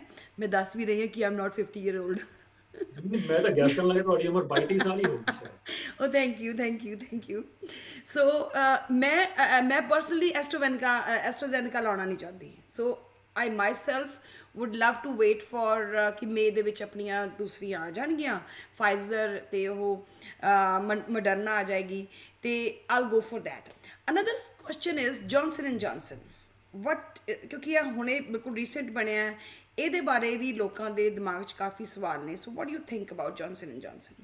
ਦੇਖੋ ਉਹਨਾਂ ਦਾ ਡੇਟਾ ਵੀ ਮਿਲਦਾ ਜੁਲਦਾ ਹੈ। ਕੋਈ ਵੀ ਸੀਰੀਅਸ ਸਾਈਡ ਇਫੈਕਟ ਦੇਖਣ ਨੂੰ ਨਹੀਂ ਮਿਲਿਆ ਕਲੀਨਿਕਲ। ਟ੍ਰਾਇਲ ਦੇ ਵਿੱਚ। ਕਿਸੇ ਦੀ ਕੋਈ ਮੌਤ ਨਹੀਂ ਹੋਈ ਕਿਸੇ ਵੈਕਸੀਨ ਟ੍ਰਾਇਲ ਤੋਂ। ਇਹਦੇ ਵਿੱਚ ਗੁੱਡ ਡੇਟਾ ਕੋਈ ਨੁਕਸਾਨ ਨਹੀਂ ਹੈਗਾ। ਸਿੰਗਲ ਡੋਜ਼ ਹੈ। ਡਿਫਰੈਂਟ ਟਾਈਪ ਦਾ ਵੈਕਸੀਨ ਹੈ ਜਿਹਨੂੰ ਅਸੀਂ 올ਡ ਟੈਕਨੋਲੋਜੀ ਕਹਿੰਦੇ ਆ ਜਿਹੜਾ ਮਾਡਰਨਾ ਹੈਗਾ ਐਮਆਰਐਨਏ ਟੈਕਨੋਲੋਜੀ ਹੈ। ਜਾਂ ਫਾਈਜ਼ਰ ਐਮਆਰਐਨਏ ਟੈਕਨੋਲੋਜੀ ਯੂਜ਼ ਕਰਦੇ ਨੇ ਇਹ 올ਡ ਸਿਸਟਮ ਹੈਗਾ ਜਿੱਦਾਂ ਟ੍ਰੈਡੀਸ਼ਨਲੀ ਅਸੀਂ ਵੈਕਸੀਨੇਸ਼ਨ ਬਣਾਉਂਦੇ ਆ ਤੇ ਲਗਵਾਉਂਦੇ ਆ। ਸਿੰਗਲ ਡੋਜ਼ ਹੈ ਜਿਵੇਂ ਫਲੂ ਦਾ ਸਿੰਗਲ ਡੋਜ਼ ਵੈਕਸੀਨ ਲੱਗਦਾ ਹੈ। I think is another option ਉਹਨਾਂ ਲੋਕਾਂ ਵਾਸਤੇ ਭਈ ਜਿਹੜੇ ਜਿੰਨਾ ਆਪਣੇ ਕੋਲ ਵੈਕਸੀਨੇਸ਼ਨ ਦੀ ਘਾਟ ਹੈ ਪਰਫੈਕਟ ਵੈਕਸੀਨੇਸ਼ਨ ਹਰ ਬੰਦੇ ਕੋਲੇ ਨਹੀਂ ਹੈਗਾ। ਤੇ ਜੇ ਮਿਲਦਾ ਤਾਂ ਲਗਵਾ ਲੈਣਾ ਚਾਹੀਦਾ ਕੋਈ ਨੁਕਸਾਨ ਨਹੀਂ ਉਹਦੇ ਵਿੱਚ। ਉਹਦੇ ਵਿੱਚ ਹੋ ਸਕਦਾ ਜਿਨ੍ਹਾਂ ਲੋਕਾਂ ਨੂੰ ਕੋਈ ਐਗ ਅਲਰਜੀਜ਼ ਹੋਣ ਉਹਨਾਂ ਲੋਕਾਂ ਨੂੰ ਉਹਦਾ ਧਿਆਨ ਰੱਖਣ ਦੀ ਲੋੜ ਹੈ। Okay so particular for that vaccine ਭਈ ਜੇ ਉਹਨਾਂ ਨੂੰ ਸਿਗਨੀਫੀਕੈਂਟ ਰਿਐਕਸ਼ਨਸ ਹੋਏ ਨੇ ਐਗ ਪ੍ਰੋਡਕਟਸ ਤੋਂ ਤੇ or similar kind of products so ਤੁਸੀਂ ਥੋੜਾ ਧਿਆਨ ਰੱਖੋ ਪਰ ਓਵਰਆਲ ਵੈਰੀ ਸੇਫ ਡੇਟਾ ਹਾਂ ਹੁਣ ਕੁਐਸਚਨ ਆ ਜਾਂਦਾ efficacious against South African variant ਜਾਂ ਬ੍ਰਾਜ਼ੀਲੀਅਨ ਵੇਰੀਐਂਟ ਜਾਂ ਜਿਹੜਾ ਅਮਰੀਕਨ ਹੁਣ ਵੇਰੀਐਂਟ ਘੁੰਮ ਰਿਹਾ ਕਿ ਨਵਾਂ ਵੇਰੀਐਂਟ ਲੱਭਿਆ ਜਿਹਦੇ ਵਿੱਚ ਬ੍ਰਾਜ਼ੀਲੀਅਨ ਤੇ ਯੂਕੇ ਨੂੰ ਕੰਬਾਈਨ ਕਰ ਲਓ ਤੁਸੀਂ ਇੱਕ ਵੇਰੀਐਂਟ ਲੱਭਿਆ ਉਹ ਜਿਹੜਾ ਇਮਿਊਨ ਸਿਸਟਮ ਨੂੰ ਹੋ ਸਕਦਾ ਐਸਕੇਪ ਕਰ ਜਾਂਦਾ ਹੋਵੇ ਉਹਦੇ ਬਾਰੇ ਸਾਨੂੰ ਨਹੀਂ ਪਤਾ but I will still recommend ਜੋ ਵੀ ਮਿਲਦਾ ਹੈ ਜਿੱਦਾਂ ਵੀ ਮਿਲਦਾ ਹੈ ਜਿੱਥੇ ਵੀ ਮਿਲਦਾ ਲਗਵਾਉਣ ਦੀ ਕੋਸ਼ਿਸ਼ ਕਰੋ ਤੁਸੀਂ ਅਗਲਾ ਸਵਾਲ ਹੈ ਕਿ ਹੁਣ ਜਿਵੇਂ ਜਿਵੇਂ ਵੈਕਸੀਨਸ ਲੱਗ ਰਹੇ ਨੇ ਉਵੇਂ ਉਵੇਂ as I I already said ਕਿ now we can see a light at the end of the tunnel so might be governments ਥੋੜੀਆਂ ਥੋੜੀਆਂ ਜਿਹੜੀਆਂ ਰਿਸਟ੍ਰਿਕਸ਼ਨਸ ਨੇ ਉਹਨਾਂ ਨੂੰ ਈਜ਼ ਕਰਨਗੀਆਂ। ਸੋ ਤੁਹਾਡੇ ਮੁਤਾਬਿਕ ਜੇ ਕਿਸੇ ਨੇ ਫਰਸਟ ਵੈਕਸੀਨੇਸ਼ਨ ਲਗਾ ਲਈ ਹੁਣ ਅ, ਇਸ ਟਾਈਮ ਮੇਰੇ ਲਿਸਨਰਸ ਆਪਣੇ ਲਿਸਨਰਸ ਤੇ ਆਡੀਅנס ਜਿਹੜੇ ਸੁਣ ਰਹੇ ਨੇ ਉਹਨਾਂ ਵਾਸਤੇ ਕਿ ਅ, ਜਿਨ੍ਹਾਂ ਨੇ ਪਹਿਲੀ ਵੈਕਸੀਨੇਸ਼ਨ ਲਗਾ ਲਈ ਕੀ ਉਸ ਤੋਂ ਬਾਅਦ ਉਹਨਾਂ ਨੂੰ ਅਮ, ਸਾਰੀਆਂ ਜਿਹੜੀਆਂ ਰਿਸਟ੍ਰਿਕਸ਼ਨਸ ਨੇ ਉਹ ਛੱਡ ਦੇਣੀਆਂ ਚਾਹੀਦੀਆਂ ਨੇ ਕਿ ਅਸੀਂ ਤਾਂ ਹੁਣ ਇਮਿਊਨ ਹੋ ਚੁੱਕੇ ਹਾਂ we can do whatever so what is your main professional ਉਹ ਚੀਜ਼ ਐਡਵਾਈਸ ਰეკਮੈਂਡ ਨਹੀਂ ਕਰਾਂਗਾ। ਦੇਖੋ ਇੱਕ ਬੜੀ ਸੋਹਣੀ ਸਟੋਰੀ ਕੱਲ ਹੀ ਆਈ ਹੈ ਟਵਿੱਟਰ ਦੇ ਉੱਪਰ ਤੁਸੀਂ ਸ਼ਾਇਦ ਮੇਰੀ ਟਵੀਟ ਜੇ ਫਾਲੋ ਕਰੋ ਤਾਂ ਪੜ੍ਹ ਲੱਭ ਲਓਗੇ ਕਿ ਫਾਈਜ਼ਰ ਦਾ ਸੀਈਓ ਫਾਈਜ਼ਰ ਕੰਪਨੀ ਦਾ ਹੈ ਨਾ ਉਹ ਇਜ਼ਰਾਈਲ ਗਿਆ ਸੀ ਤੇ ਇਜ਼ਰਾਈਲ ਤੋਂ ਉਹਨੂੰ ਵੜਨ ਨਹੀਂ ਦਿੱਤਾ ਹੈ ਨਾ ਇਜ਼ਰਾਈਲ ਦੇ ਵਿੱਚ ਵੜਨ ਇਸ ਕਰਕੇ ਦਿੱਤਾ ਗਿਆ ਉਹਨੇ ਖੁਦ ਆਪਣਾ ਵੈਕਸੀਨੇਸ਼ਨ ਨਹੀਂ ਲਗਵਾਇਆ ਪ੍ਰੋਪਰ ਠੀਕ ਹੈ ਜੀ? ਤੇ ਉਹਦੀ ਖੁਦ ਦੀ ਇਮਿਊਨਿਟੀ ਨਹੀਂ ਹੈਗੀ ਸੀ ਪ੍ਰੋਪਰ ਤਾਂ। ਰਾਈਟ ਉਹਨੇ ਇੱਕ ਲਗਵਾ ਰਿਹਾ ਤੇ ਦੂਜਾ ਨਹੀਂ ਲਗਵਾ ਜਿੰਨਾ ਕੁ ਮੈਨੂੰ ਇਨਫੋਰਮੇਸ਼ਨ ਪਤਾ। ਸੋ ਪਤਾ ਨਹੀਂ ਹੈ ਨਾ? ਸੋ ਦੇਖੋ ਸਵਾਲ ਇਹ ਆਏਗਾ ਤੁਸੀਂ ਇੱਕ ਤਾਂ ਲਗਵਾ ਕੇ ਬੈਠ ਗਏ। ਪਰ ਤੁਹਾਡੇ ਜਿਹੜੇ ਪਾਸਪੋਰਟ ਦੇ ਵਿੱਚ ਤੁਹਾਡੇ ਡੇਟਾਬੇਸ ਦੇ ਵਿੱਚ ਉਹਨੂੰ ਫੁੱਲ ਇਮਿਊਨਿਟੀ ਨਹੀਂ ਮੰਨਿਆ ਜਾਏਗਾ ਜੇ ਤੁਸੀਂ ਟਰੈਵਲ ਕਰੋਗੇ। ਤੁਸੀਂ ਟਰੈਵਲ ਕਰੋਗੇ ਹੋ ਸਕਦਾ ਕੁਝ ਮੁਲਕਾਂ ਦੇ ਵਿੱਚ ਉਹਨੂੰ ਨਾ ਮੰਨਣ। ਇਹ ਵੀ ਪੋਸਿਬਿਲਿਟੀ ਹੈ। ਕਿ ਜਿਵੇਂ ਇਜ਼ਰਾਈਲ ਨੇ ਉਹਨੂੰ ਵੜਨ ਦਿੱਤਾ ਸੀਓ ਹੈਗਾ ਜੀ ਫਾਈਜ਼ਰ ਤਾਂ। ਸਾਡੇ ਵਰਗਿਆਂ ਨੂੰ ਪੁੱਛਣ ਦੀ ਜਾਣ ਦੀ ਲੋੜ ਹੀ ਨਹੀਂ। ਸੋ ਇਦਾਂ ਦੇ ਇਸ਼ੂਜ਼ ਹੋਣਗੇ ਫਿਊਚਰ ਅਹ ਕਿਉਂਕਿ ਸਾਨੂੰ ਨਹੀਂ ਪਤਾ ਤੁਹਾਡੇ ਵਨ ਵੈਕਸੀਨ ਤੋਂ ਬਾਅਦ ਕਿੰਨੀ ਤੁਹਾਡੀ ਇਮਿਊਨਿਟੀ ਹੈਗੀ। ਠੀਕ ਹੈ ਤੁਸੀਂ ਐਂਟੀਬਾਡੀ ਟੈਸਟ ਕਰਾ ਕੇ ਚੈੱਕ ਕਰ ਸਕਦੇ ਹੋ ਰੈਗੂਲਰ ਪਰ ਕਿ ਦੂਜਾ ਲਗਵਾਉਣਾ ਹੈ ਕਿ ਨਹੀਂ ਲਗਵਾਉਣਾ। ਪਰ ਮੈਂ ਨਹੀਂ ਕਹਾਂਗਾ ਵੀ ਤੁਸੀਂ ਆਪਣਾ ਗਾਰਡ ਡਾਊਨ ਕਰ ਲਓ। ਹਾਂ ਇਹ ਕਹਿ ਸਕਦੇ ਹੋ ਕਿ ਤੁਹਾਡੇ ਕੋਲ ਐਟਲੀਸਟ ਪਾਰਸ਼ਲ ਇਮਿਊਨਿਟੀ ਹੈਗੀ ਆ। ਤੁਸੀਂ ਆਪਣੇ ਜਿਹੜੇ ক্লোਜ਼ ਫਰੈਂਡਸ ਨੇ ਜਿਨ੍ਹਾਂ ਦੇ ਵਿੱਚ ਵੈਕਸੀਨੇਸ਼ਨ ਲੱਗ ਚੁੱਕੀ ਆ ਤੁਸੀਂ ਉਹਨਾਂ ਦੇ ਵਿੱਚ ਬਹਿ ਸਕਦੇ ਹੋ ਹੈਨਾ ਪਰ ਤੁਸੀਂ ਇਹ ਨਹੀਂ ਕਹਿ ਸਕਦੇ ਵੀ ਮੈਂ ਹੁਣ ਕੰਮ ਦੇ ਉੱਪਰ ਬਿਨਾ ਮਾਸਕ ਤੇ ਕੰਮ ਕਰਾਂਗਾ, ਮੈਨੂੰ ਕੋਈ ਡਰ ਨਹੀਂ ਹੈਗਾ। ਤੇ ਜੇ ਕਿਉਂਕਿ ਤੁਹਾਡੇ ਕੋਲ ਬੰਦਾ ਕੋਈ ਆ ਰਿਹਾ ਹੋਵੇਗਾ ਉਹ ਸ਼ਾਇਦ ਵੈਕਸੀਨੇਟਡ ਨਾ ਹੋਵੇ, ਤੁਹਾਡਾ ਜਿਹੜਾ ਕਸਟਮਰ ਹੋਵੇ ਅਹ ਤੇ ਤੁਹਾਨੂੰ ਪ੍ਰੀਕਾਸ਼ਨ ਰੱਖਣੀ ਚਾਹੀਦੀਆਂ ਨੇ ਤੇ ਤੁਸੀਂ ਰੱਖੋ। So we should keenly follow ਜਿਹੜੀ ਗਵਰਨਮੈਂਟ ਗਾਈਡਲਾਈਨਸ ਹੈਗੀਆਂ, ਡਾਕਟਰ ਡੀਨਾ ਹਿੰਸ਼ਾ ਜਿਹੜੇ ਐਵਰੀ ਡੇ ਵਿਚਾਰੀ ਪਿਛਲੇ ਮਾਰਚ ਤੋਂ every day she is talking ਕਿ ਉਹਨਾਂ ਦੀਆਂ ਸਾਰੀਆਂ ਗਾਈਡਲਾਈਨਸ ਨੂੰ ਆਪਾਂ ਨੂੰ ਫੋਲੋ ਕਰਨਾ ਚਾਹੀਦਾ ਵੈਰੀ ਕੀਨਲੀ ਜਿੰਨੀ ਦੇਰ ਤੱਕ ਜਿਵੇਂ ਵੀ ਉਹ ਕਹਿ ਰਹੇ ਨੇ। ਦੈਟਸ ਵਾਟ ਹਾਂ ਜੋ ਤੱਕ ਸਾਨੂੰ ਨਹੀਂ ਪਤਾ ਲੱਗਦਾ। ਦੇਖੋ ਕੁਝ ਚੀਜ਼ਾਂ ਉਹਨਾਂ ਨੂੰ ਵੀ ਸਾਇੰਸ ਨਹੀਂ ਉਹਨਾਂ ਕੋਲੇ ਹੈਗੀ ਪੂਰਾ ਐਵੀਡੈਂਸ ਨਹੀਂ. ਹੈਗਾ। ਉਹਨਾਂ ਨੂੰ ਵੀ ਕੁਝ ਪੋਲੀਟੀਕਲ ਪ੍ਰੈਸ਼ਰ ਥੱਲੇ. ਡਿਸੀਜਨ ਲੈਣੇ ਪੈਂਦੇ ਨੇ। ਹਮ ਅਹ ਤੇ ਹਰ ਡਿਸੀਜਨ ਸਾਇੰਟਿਫਿਕ ਹੋ ਵੀ ਨਹੀਂ ਸਕਦਾ। ਕੁਝ ਤੇ. ਡੇਟਾ ਨਹੀਂ ਸਾਡੇ ਕੋਲ। ਪਰ ਮੈਂ ਇਹ ਰਿਕਮੈਂਡ ਕਰਾਂਗਾ ਅਹ ਤੁਸੀਂ ਪ੍ਰੀਕਾਸ਼ਨ ਰੱਖੋ ਮਾਸਕ ਹਮੇਸ਼ਾ ਪਾਓ। ਜਿਹੜੀ ਗੈਦਰਿੰਗਸ ਨਾ ਕਰੋ ਘਟਾ ਲਓ। ਕਿਉਂਕਿ ਦੇਖੋ ਤੁਸੀਂ ਯਾਦ ਕਰੋ ਵੀ ਹਜੇ ਬੱਚਿਆਂ ਨੂੰ ਵੈਕਸੀਨੇਸ਼ਨ ਨਹੀਂ ਲੱਗਣੀ। ਨਾ? ਓਕੇ ਤੁਸੀਂ ਵੈਕਸੀਨੇਸ਼ਨ ਆਪ ਤਾਂ ਲੱਗ ਸਪੋਜ਼ ਕਰੋ ਸਾਰਿਆਂ ਨੂੰ ਵੈਕਸੀਨੇਸ਼ਨ ਲੱਗ ਗਿਆ ਕਿਹੜਾ ਬੱਚੇ ਉਸ ਕੈਟੇਗਰੀ ਚ ਨਹੀਂ ਹੈ। ਓਕੇ 16 ਸਾਲ ਤੋਂ ਉੱਪਰ ਦੇ ਹੀ ਲੋਕਾਂ ਨੂੰ ਵੈਕਸੀਨੇਸ਼ਨ ਲੱਗਣਗੇ। 16 ਸਾਲ ਤੋਂ ਥੱਲੇ ਦਾ ਡੇਟਾ ਹੀ ਨਹੀਂ ਕਿਸੇ ਕੋਲ ਵੈਕਸੀਨੇਸ਼ਨ ਅਪਰੂਵ ਹੀ ਨਹੀਂ ਹੋਇਆ। Hmm, this is I didn't know about that, and this is very interesting. ਹਾਂਜੀ। ਸੋ ਤੁਸੀਂ. ਘਰ ਦੇ ਤੁਸੀਂ ਘਰੇ ਦੋਨੋਂ ਮੀਆਂ ਬੀਬੀ ਲਗਾ ਕੇ ਬਹਿ ਜਾਓ। ਪਰ ਤੁਹਾਡੇ ਬੇਟੇ ਜੇ ਵੈਕਸ ਛੋਟਾ ਹੈਗਾ ਸ- 16 ਸਾਲ ਤੋਂ ਘੱਟ ਹੈਗਾ ਉਹ ਵੈਕਸੀਨੇਸ਼ਨ ਕਿਵੇਂ ਲਗਵਾ ਗਿਆ ਬੇਟੀ ਕਿਵੇਂ ਲਗਾ ਲੈ ਉਹਦੇ ਕੋਲ ਤਾਂ ਇਮਿਊਨਿਟੀ ਨਹੀਂ ਹੈਗੀ ਨਾ ਕੋਈ. ਠੀਕ ਹੈ ਉਹਨਾਂ ਦਾ ਇਮਿਊਨ ਸਿਸਟਮ ਚੰਗਾ ਹੈਗਾ ਦੇ ਕੈਨ ਫਾਈਟ ਬੈਕ ਤੇ ਪਰ ਉਹ ਕਿਵੇਂ ਰਿਐਕਟ ਕਰਦੇ ਸਾਨੂੰ ਤਾਂ ਨਹੀਂ ਪਤਾ ਸੀ। So, ki by the time now you gave me another uh, um, brainstorm uh, ਕਿ uh, ਜੇ ਕਿ during that period ਕੀ ਉਹ data ਬੱਚਿਆਂ ਵਾਸਤੇ under 16 ਬਣਾ ਰਹੇ ਹੈ ਕਿ they are not working on that. ਕੁਝ ਕੁ ਟ੍ਰਾਇਲ ਚੱਲ ਰਹੇ ਨੇ ਆਈ ਡੋਨਟ ਨੋ ਕੁਝ ਕੁ ਇਨਫੋਰਮੇਸ਼ਨ ਇਨਫੋਰਮੇਸ਼ਨ ਲੱਭਣ ਦੀ ਕੋਸ਼ਿਸ਼ ਕੀਤੀ ਜਾ ਰਹੀ ਹੈ ਪਰ ਹਜੇ ਉਹ ਇਹਦਾ ਰੀਜ਼ਨ ਕੀ ਹੈ? ਦੇਖੋ ਜੋ ਇਨੀਸ਼ੀਅਲ ਟ੍ਰਾਇਲ ਕੀਤੇ ਗਏ ਸੀ ਬੱਚਿਆਂ ਨੂੰ ਇਨਕਲੂਡ ਨਹੀਂ ਕੀਤਾ ਗਿਆ ਸੀ ਕਿਉਂਕਿ ਕੰਸੈਂਟ ਲੈਣੀ ਇੱਕ ਰਿਸਕ ਸੀਗਾ। ਤੇ ਮਾਪੇ ਕੰਫਰਟੇਬਲ ਨਹੀਂ ਸੀ ਤੇ ਕੰਪਨੀਆਂ ਵੀ ਨਹੀਂ ਚਾਹੁੰਦੀਆਂ ਸੀਗੀਆਂ ਕਿ ਉਹਨੂੰ ਟਾਰਗੇਟ ਕੀਤਾ ਜਾਵੇ। Because it's a big liability ਹਾਂਜੀ ਕਿਉਂਕਿ ਉਹ ਇਸ ਚੀਜ਼ ਆਉਣਾ ਨਹੀਂ ਚਾਹੁੰਦੇ ਸੀ ਉਹ ਇਸ ਚੀਜ਼ ਤੋਂ ਅਵੇਅਰ ਹੈ ਬੱਚਿਆਂ ਦੇ ਜਿਹੜੇ ਕਲੀਨਿਕਲ ਟ੍ਰਾਇਲਸ ਹੁੰਦੇ ਨੇ ਬੜੀਆਂ ਰੈਸਟ੍ਰਿਕਸ਼ਨਸ ਹੁੰਦੀਆਂ ਨੇ। They wanted to jump ahead without ਬੱਚਿਆਂ ਇਸ ਦਾ ਡੇਟਾ ਹੀ ਨਹੀਂ ਹੈਗਾ ਸਾਡੇ ਕੋਲ ਆ ਇਹ ਨਹੀਂ ਵੀ ਸ਼ਾਇਦ ਨਾ ਕੰਮ ਕਰਦਾ ਹੋਵੇ ਹੋ ਵੀ ਸਕਦਾ ਬੱਚਿਆਂ ਨੂੰ ਕੋਵਿਡ ਦੇ ਇੰਨੇ ਜ਼ਿਆਦਾ ਸਿੰਪਟਮ ਨਹੀਂ ਹੁੰਦੇ ਪਰ ਬੱਚੇ ਕੈਰੀਅਰ ਹੋ ਸਕਦੇ ਨੇ ਤੇ ਜਿਹੜੇ ਨਵਾਂ ਵੇਰੀਐਂਟ ਹੋਏਗਾ ਉਹ ਬਹੁਤ ਜਲਦੀ ਸਪਰੈਡ ਕਰ ਸਕਦੇ ਨੇ without having any symptom right ਇੱਕ ਹੋਰ ਸਵਾਲ it's it's a very funny and interesting ਹੁਣ ਅਸੀਂ ਆਪਾਂ ਲੋਕ ਇੰਨੀਆਂ ਪ੍ਰੀਕਾਸ਼ਨਸ ਯੂਜ਼ ਕਰ ਰਹੇ ਹਾਂ ਆਪਾਂ ਦੇਖ ਰਹੇ ਕਿ ਕਿਸੇ ਜਗ੍ਹਾ ਤੇ ਛੋਟੀ ਜੀ ਗੈਦਰਿੰਗ ਹੋਈ ਜੀ, ਉੱਥੋਂ ਇਹ ਆਊਟਬ੍ਰੇਕ ਹੋ ਗਿਆ। ਪਰ ਕਿੰਨੇ ਲੋਕ ਜਿਹੜੇ ਐਂਟੀ ਮਾਸਕ ਦੇ ਪ੍ਰੋਟੈਸਟ ਕਰ ਰਹੇ ਨੇ ਜਾਂ ਇੰਡੀਆ ਦੇ ਵਿੱਚ ਜਿਹੜੇ ਫਾਰਮਰਸ ਪ੍ਰੋਟੈਸਟ ਕਰ ਰਹੇ ਨੇ, ਉਹਨਾਂ ਦੇ ਵਿੱਚੋਂ ਅਜੇ ਤੱਕ ਇਸ ਤਰੀਕੇ ਦੀ ਆਊਟਬ੍ਰੇਕ ਦੀ ਕੋਈ ਵੀ ਖਬਰ ਨਹੀਂ ਮਿਲੀ। What's all about this? Is coincidence or what? ਉਹ ਦੇਖੋ, ਦੋ ਚੀਜ਼ਾਂ ਨੂੰ ਮੈਂ ਡਿਵਾਈਡ ਕਰਾਂਗਾ। ਪਹਿਲਾਂ ਤਾਂ ਦੇਖੋ, ਜਿਹੜੇ ਲੋਕ ਇੱਥੇ ਐਂਟੀ ਮਾਸਕ ਨੇ ਪ੍ਰੋਟੈਸਟ ਕਰ ਰਹੇ ਨੇ ਇਹ ਜ਼ਰੂਰ ਹੈਗਾ ਹੁਣ ਪ੍ਰਾਈਵੇਟ ਇਨਫੋਰਮੇਸ਼ਨ ਆਪਾਂ ਸ਼ੇਅਰ ਨਹੀਂ ਕਰ ਸਕਦੇ ਪਰ ਉਹਨਾਂ ਦੇ ਵਿੱਚੋਂ ਵੀ ਕਈਆਂ ਨੂੰ ਕੋਵਿਡ ਹੋਇਆ ਹਮ ਸੋ ਕੋਵਿਡ ਸਪਰੈਡ ਹੁੰਦਾ ਹੈ ਸੋ ਡਿਪੈਂਡ ਕਰਦਾ। ਹੁਣ ਦੂਜੀ ਗੱਲ ਆ ਜਾਂਦੀ ਹੈ ਵੀ ਇੰਡੀਆ ਵਰਸਸ ਗ੍ਰਾਫ ਦੇਖੋ ਇਹਨਾਂ ਮੁਲਕਾਂ ਦੇ ਵਿੱਚ ਸਾਡੇ ਉਮਰਾਂ ਬਹੁਤ ਲੰਬੀਆਂ ਹੁੰਦੀਆਂ ਨੇ ਅਸੀਂ 80 82 85 ਸਾਲ ਤੱਕ ਐਵਰੇਜ ਤੇ ਇਹਨਾਂ ਲੋਕਾਂ ਨੂੰ ਇੰਪੈਕਟ ਜਲਦੀ ਹੁੰਦਾ ਹੈ ਤੇ ਸਾਡੀ ਜਿਹੜੀ ਬਾਡੀ ਹੈ ਇਹਨਾਂ ਮੁਲਕਾਂ ਦੇ ਵਿੱਚ ਸਟੇਰਾਇਲ ਅਸੀਂ ਜੋ ਇੱਕ ਇਮਿਊਨਿਟੀ ਇੰਡੀਆ ਦੇ ਵਿੱਚ ਜੋ ਅਸੀਂ ਐਕਸਪੋਜ਼ ਹੁੰਦੇ ਸੀ ਵਾਇਰਸਸ ਦੇ ਨਾਲ ਬੈਕਟੀਰੀਆ ਦੇ ਨਾਲ, ਲਗਾ- ਲਗਾਤਾਰ ਲੱਗੇ ਹੀ ਰਹਿੰਦੇ ਸੀ, ਕੋਈ ਨਾ ਕੋਈ ਬਿਮਾਰੀ ਹੁੰਦੀ ਸੀ ਅਹ ਉਹ ਇੱਕ ਸਾਡਾ ਇੱਕ ਬਾਡੀ ਦੇ ਵਿੱਚ ਇਮਿਊਨ ਰਿਸਪੌਂਸ ਸਾਡਾ ਜਨਰੇਟ ਹੁੰਦਾ ਰਹਿੰਦਾ ਸੀ। ਜਦੋਂ ਅਸੀਂ ਇਹਨਾਂ ਮੁਲਕਾਂ ਦੇ ਵਿੱਚ ਆ ਗਏ, ਸਾਡੀ ਉਮਰ ਵੀ ਗੋਰਿਆਂ ਵਾਂਗੂ ਲੰਬੀ ਹੋਣੀ ਸ਼ੁਰੂ ਹੋ ਗਈ। ਜਦੋਂ ਹੋਣ ਲੱਗੀ ਤੇ ਸਾਡੀ immunity- ਜੋ ਇਮਿਊਨਿਟੀ ਦਾ ਜਿਹੜਾ ਐਕਸਪੋਜ਼ਰ ਸੀ, ਘਟਣਾ ਸ਼ੁਰੂ ਹੋ ਗਿਆ। ਅਹ ਅਸੀਂ ਐਂਟੀਬਾਇਓਟਿਕਸ ਨਹੀਂ ਇੰਨੀ ਜ਼ਿਆਦਾ ਖਾਂਦੇ। ਇੰਡੀਆ ਦੇ ਵਿੱਚ ਤਾਂ ਐਂਟੀਬਾਇਓਟਿਕ ਕੈਂਡੀਆਂ ਨੂੰ ਅਸੀਂ ਖਾਂਦੇ ਸੀਗੇ ਘਰਾਂ ਦੇ i know. ਅਹ ਹੈ ਨਾ ਬਿਮਾਰ ਬਹੁਤ ਹੁੰਦੇ ਸੀਗੇ। ਦੇਖੋ ਡੈਡੀ ਨੇ ਛੋਟੇ ਹੁੰਦੇ ਕਹਿਣਾ ਐਂਟੀਬਾਇਓਟਿਕ ਹੈ ਖਾ ਲਓ ਉਹ ਖਾ ਲਓ ਚਲੋ ਜੀ ਘਰ ਦੀ ਦਵਾਈਆਂ ਦਿੱਤੀ ਤਾਂ ਸੀਗੀ। ਸੋ ਇੱਥੇ ਆ ਕੇ ਐਂਟੀਬਾਇਓਟਿਕ ਖਾਦੀ ਮੈਨੂੰ ਬੜੀ ਦੇਰ ਹੋ ਗਈ। ਸਾਡਾ ਇਮਿਊਨ ਰਿਸਪੌਂਸ ਉਵੇਂ ਨਹੀਂ ਰਿਹਾ। ਤੇ ਜਦੋਂ ਵਾਇਰਸ ਸਾਨੂੰ ਅਟੈਕ ਕਰਦੇ ਨੇ ਤੇ they to take it down really fast so ਬਹੁਤ ਇੱਕ ਕੰਸੀਡਰੇਸ਼ਨ ਕਰਨਾ ਹੈਗਾ। ਬਾਕੀ ਇੰਡੀਆ ਵਰਗੇ ਮੁਲਕਾਂ ਦੇ ਵਿੱਚ ਐਵਰੇਜ ਉਮਰ ਹੈਗੀ ਲੋਕਾਂ ਦੀ ਉਮਰ ਹੈਗੀ ਆ ਉਹ ਯੰਗ ਹੈ। ਇੰਡੀਆ ਦੇ ਵਿੱਚ ਐਵਰੇਜ ਉਮਰ 29 ਸਾਲ ਦੀ। ਹੈ। ਜ਼ਿਆਦਾਤਰ ਲੋਕ ਜਿਹੜੇ ਬਜ਼ੁਰਗ ਨੇ, ਮਰ ਜਾਂਦੇ ਨੇ, ਪਾਕਿਸਤਾਨ ਦੇ ਵਿੱਚ ਐਵਰੇਜ ਜੋ ਉਮਰ ਹੈਗੀ ਹੈ, ਅਹ 27 ਸਾਲ ਦੀ। ਅਹ ਇਟਲੀ ਦੇ ਵਿੱਚ ਐਵਰੇਜ ਉਮਰ 44 ਸਾਲ ਦੀ। ਅਹ ਸੋ ਉੱਥੇ ਜ਼ਿਆਦਾ ਬੁੱਢੇ ਲੋਕ ਨੇ, ਹੈ ਨਾ? ਜਵਾਨ ਲੋਕ ਘੱਟ ਨੇ। ਅਹ ਸੋ ਜੇ ਤੁਹਾਡੇ ਜਵਾਨ ਜ਼ਿਆਦਾ ਨੇ ਕਮਿਊਨਿਟੀ ਦੇ ਵਿੱਚ, ਤੇ ਉਹਨਾਂ ਨੂੰ ਜੇ ਕੋਵਿਡ ਹੋ ਵੀ ਜਾਏਗਾ ਸਰਵਾਈਵ ਕਰ ਜਾਣਗੇ ਫਲੂ ਟਾਈਪ ਸਿੰਪਟਮ ਹੋਇਆ। ਅਹ, ਦਿੱਲੀ ਦੇ ਵਿੱਚ ਸੀਰੋਲੋਜੀਕਲ ਸਟੱਡੀ ਕੀਤੀ ਗਈ ਸੀ।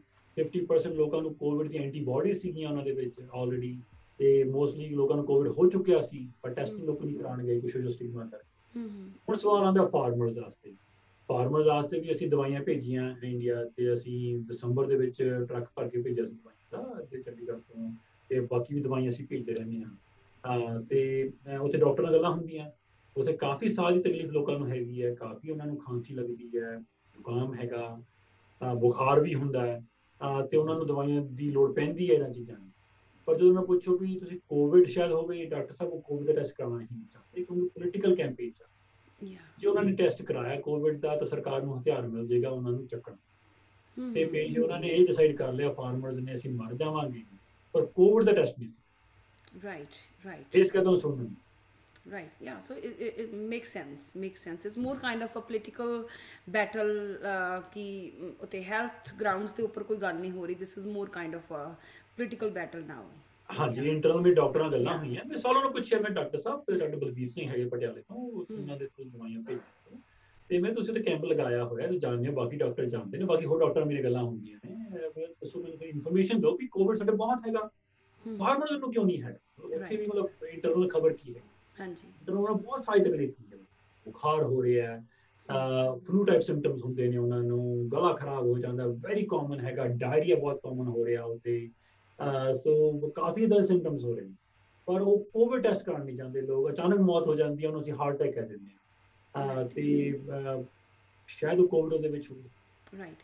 So uh, th- thank you dr kapoor. It's very nice talking to you today ਕਿ ਬਹੁਤ ਇਹ ਉਹ ਜਿਹੀਆਂ ਗੱਲਾਂ ਜਿਹੜੀਆਂ ਅਹ, ਸਾਡੀ ਕਮਿਊਨਿਟੀ ਦੇ ਵਿੱਚ ਸਾਡੇ ਲੋਕਾਂ ਦੇ ਵਿੱਚ ਅਹ, ਇਸ ਪਲੇਟਫਾਰਮ ਦੇ ਥਰੂ ਲੋਕਾਂ ਵਿੱਚ ਜਾਣਗੀਆਂ ਤੇ people will be very enlightened and ਉਹਨਾਂ ਨੂੰ ਨੌਲੇਜ ਆਏਗੀ ਇਸ ਬਾਰੇ ਸੋ ਜਾਂਦੇ ਜਾਂਦੇ what you wanna tell to my audience? ਹਾਂਜੀ ਇੱਕ ਰਿਕੁਐਸਟ ਮੈਂ ਸਾਰਿਆਂ ਕੋਲੇ ਹੈਗੀ ਜੇ ਮੇਰੀ ਹੈਲਪ ਕਰ ਸਕਦੇ ਹੋ ਸਾਰੇ ਅਹ ਸਾਰਿਆਂ ਦੀ ਮੇਰੀ ਕਮਿਊਨਿਟੀ ਅੱਗੇ ਬੇਨਤੀ ਹੈ ਹੱਥ ਜੋੜ ਕੇ ਬੇਨਤੀ ਹੈ। ਇੱਕ ਅਸੀਂ ਕਲੀਨਿਕਲ ਟ੍ਰਾਇਲ ਲੈ ਕੇ ਆਏ ਹਾਂ ਅਲਬਰਟਾ ਦੇ ਵਿੱਚ। ਉਹ ਕਲੀਨਿਕਲ ਟ੍ਰਾਇਲ ਹੈਗਾ ਜਿਨ੍ਹਾਂ ਲੋਕਾਂ ਨੂੰ ਕੋਵਿਡ ਹੈਗਾ ਇਸ ਤੇ ਜਾਂ ਜਿਨ੍ਹਾਂ ਨੂੰ ਕੋਵਿਡ ਹੋਏਗਾ ਫਿਊਚਰ ਤੇ।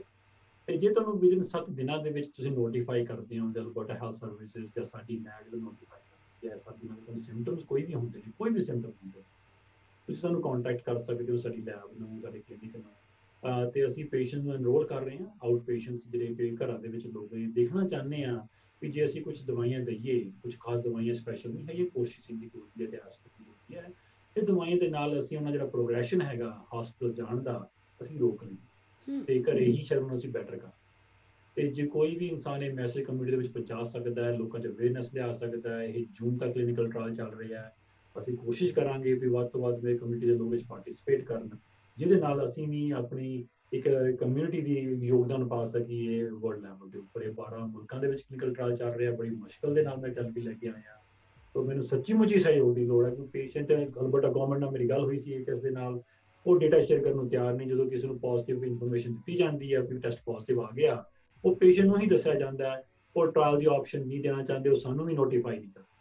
ਸਾਡੇ ਕੋਲੇ ਹੋਰ ਕੋਈ ਰਸਤਾ ਨਹੀਂ ਹੈਗਾ, ਜ਼ਰੀਆ ਨਹੀਂ ਹੈਗਾ। ਸਵਾਏ ਕਮਿਊਨਿਟੀ ਦੇ ਵਿੱਚ ਜਾ ਕੇ ਵਾਰ-ਵਾਰ ਇਸ ਗੱਲ ਕਰਨ ਦਾ ਫਿਰ ਉਹ ਲੋਕਾਂ ਤੱਕ ਪਹੁੰਚੇ ਅਹ ਇੱਥੇ ਮੈਂ ਪੁੱਛਣਾ ਚਾਹੁੰਦੀ ਜਿਵੇਂ ਹੁਣ ਅਹ, ਮ, ਅਹ, ਮੈਂ ਅਹ, ਅਸੀਂ ਤੁਹਾਨੂੰ ਸਾਡੀ ਫੈਮਿਲੀ ਨੇ ਤੁਹਾਨੂੰ ਕੰਟੈਕਟ ਕੀਤਾ ਸੀਗਾ ਜਦ ਸਾਨੂੰ ਕੋਵਿਡ ਹੋ ਚੁੱਕਿਆ ਸੀਗਾ ਸੋ ਤੁਹਾਡੀ ਲੈਬ ਵਿੱਚੋਂ ਅਹ, ਨ- ਨ- ਤੁਹਾਡੇ ਲੈਬ ਟੈਕਨੀਸ਼ੀਅਨਸ ਦੇ ਕੇਮ ਹੋਮ ਤੇ ਅਸੀਂ ਪੂਰੀ ਸੋਸ਼ਲ ਡਿਸਟੈਂਸਿੰਗ ਦੇ ਨਾਲ ਉਹਨਾਂ ਨੂੰ ਅਸੀਂ ਆਪਣੇ ਸਪੁਟਮ ਦੇ ਅਹ, ਦੇ ਸੈਂਪਲਸ ਦਿੱਤੇ ਸੀ ਉਸ ਤੋਂ ਬਾਅਦ ਅਹ, 24 ਆਵਰਸ ਦੇ ਵਿੱਚ ਰਿਜ਼ਲਟ ਆ ਗਿਆ ਸੀਗਾ ਕਿ ਕਿਹਦੇ ਲੋਡ ਜਿਹੜਾ ਹੈ ਐਂਟੀਬਾਡੀ ਬਾਡੀਜ਼ ਦਾ ਜਾਂ ਕੋਵਿਡ ਦਾ ਜਿਹੜਾ ਲੋਡ ਹੈ ਉਹ ਕਿਸੇ ਤੇ ਕਿੰਨਾ ਹੈ।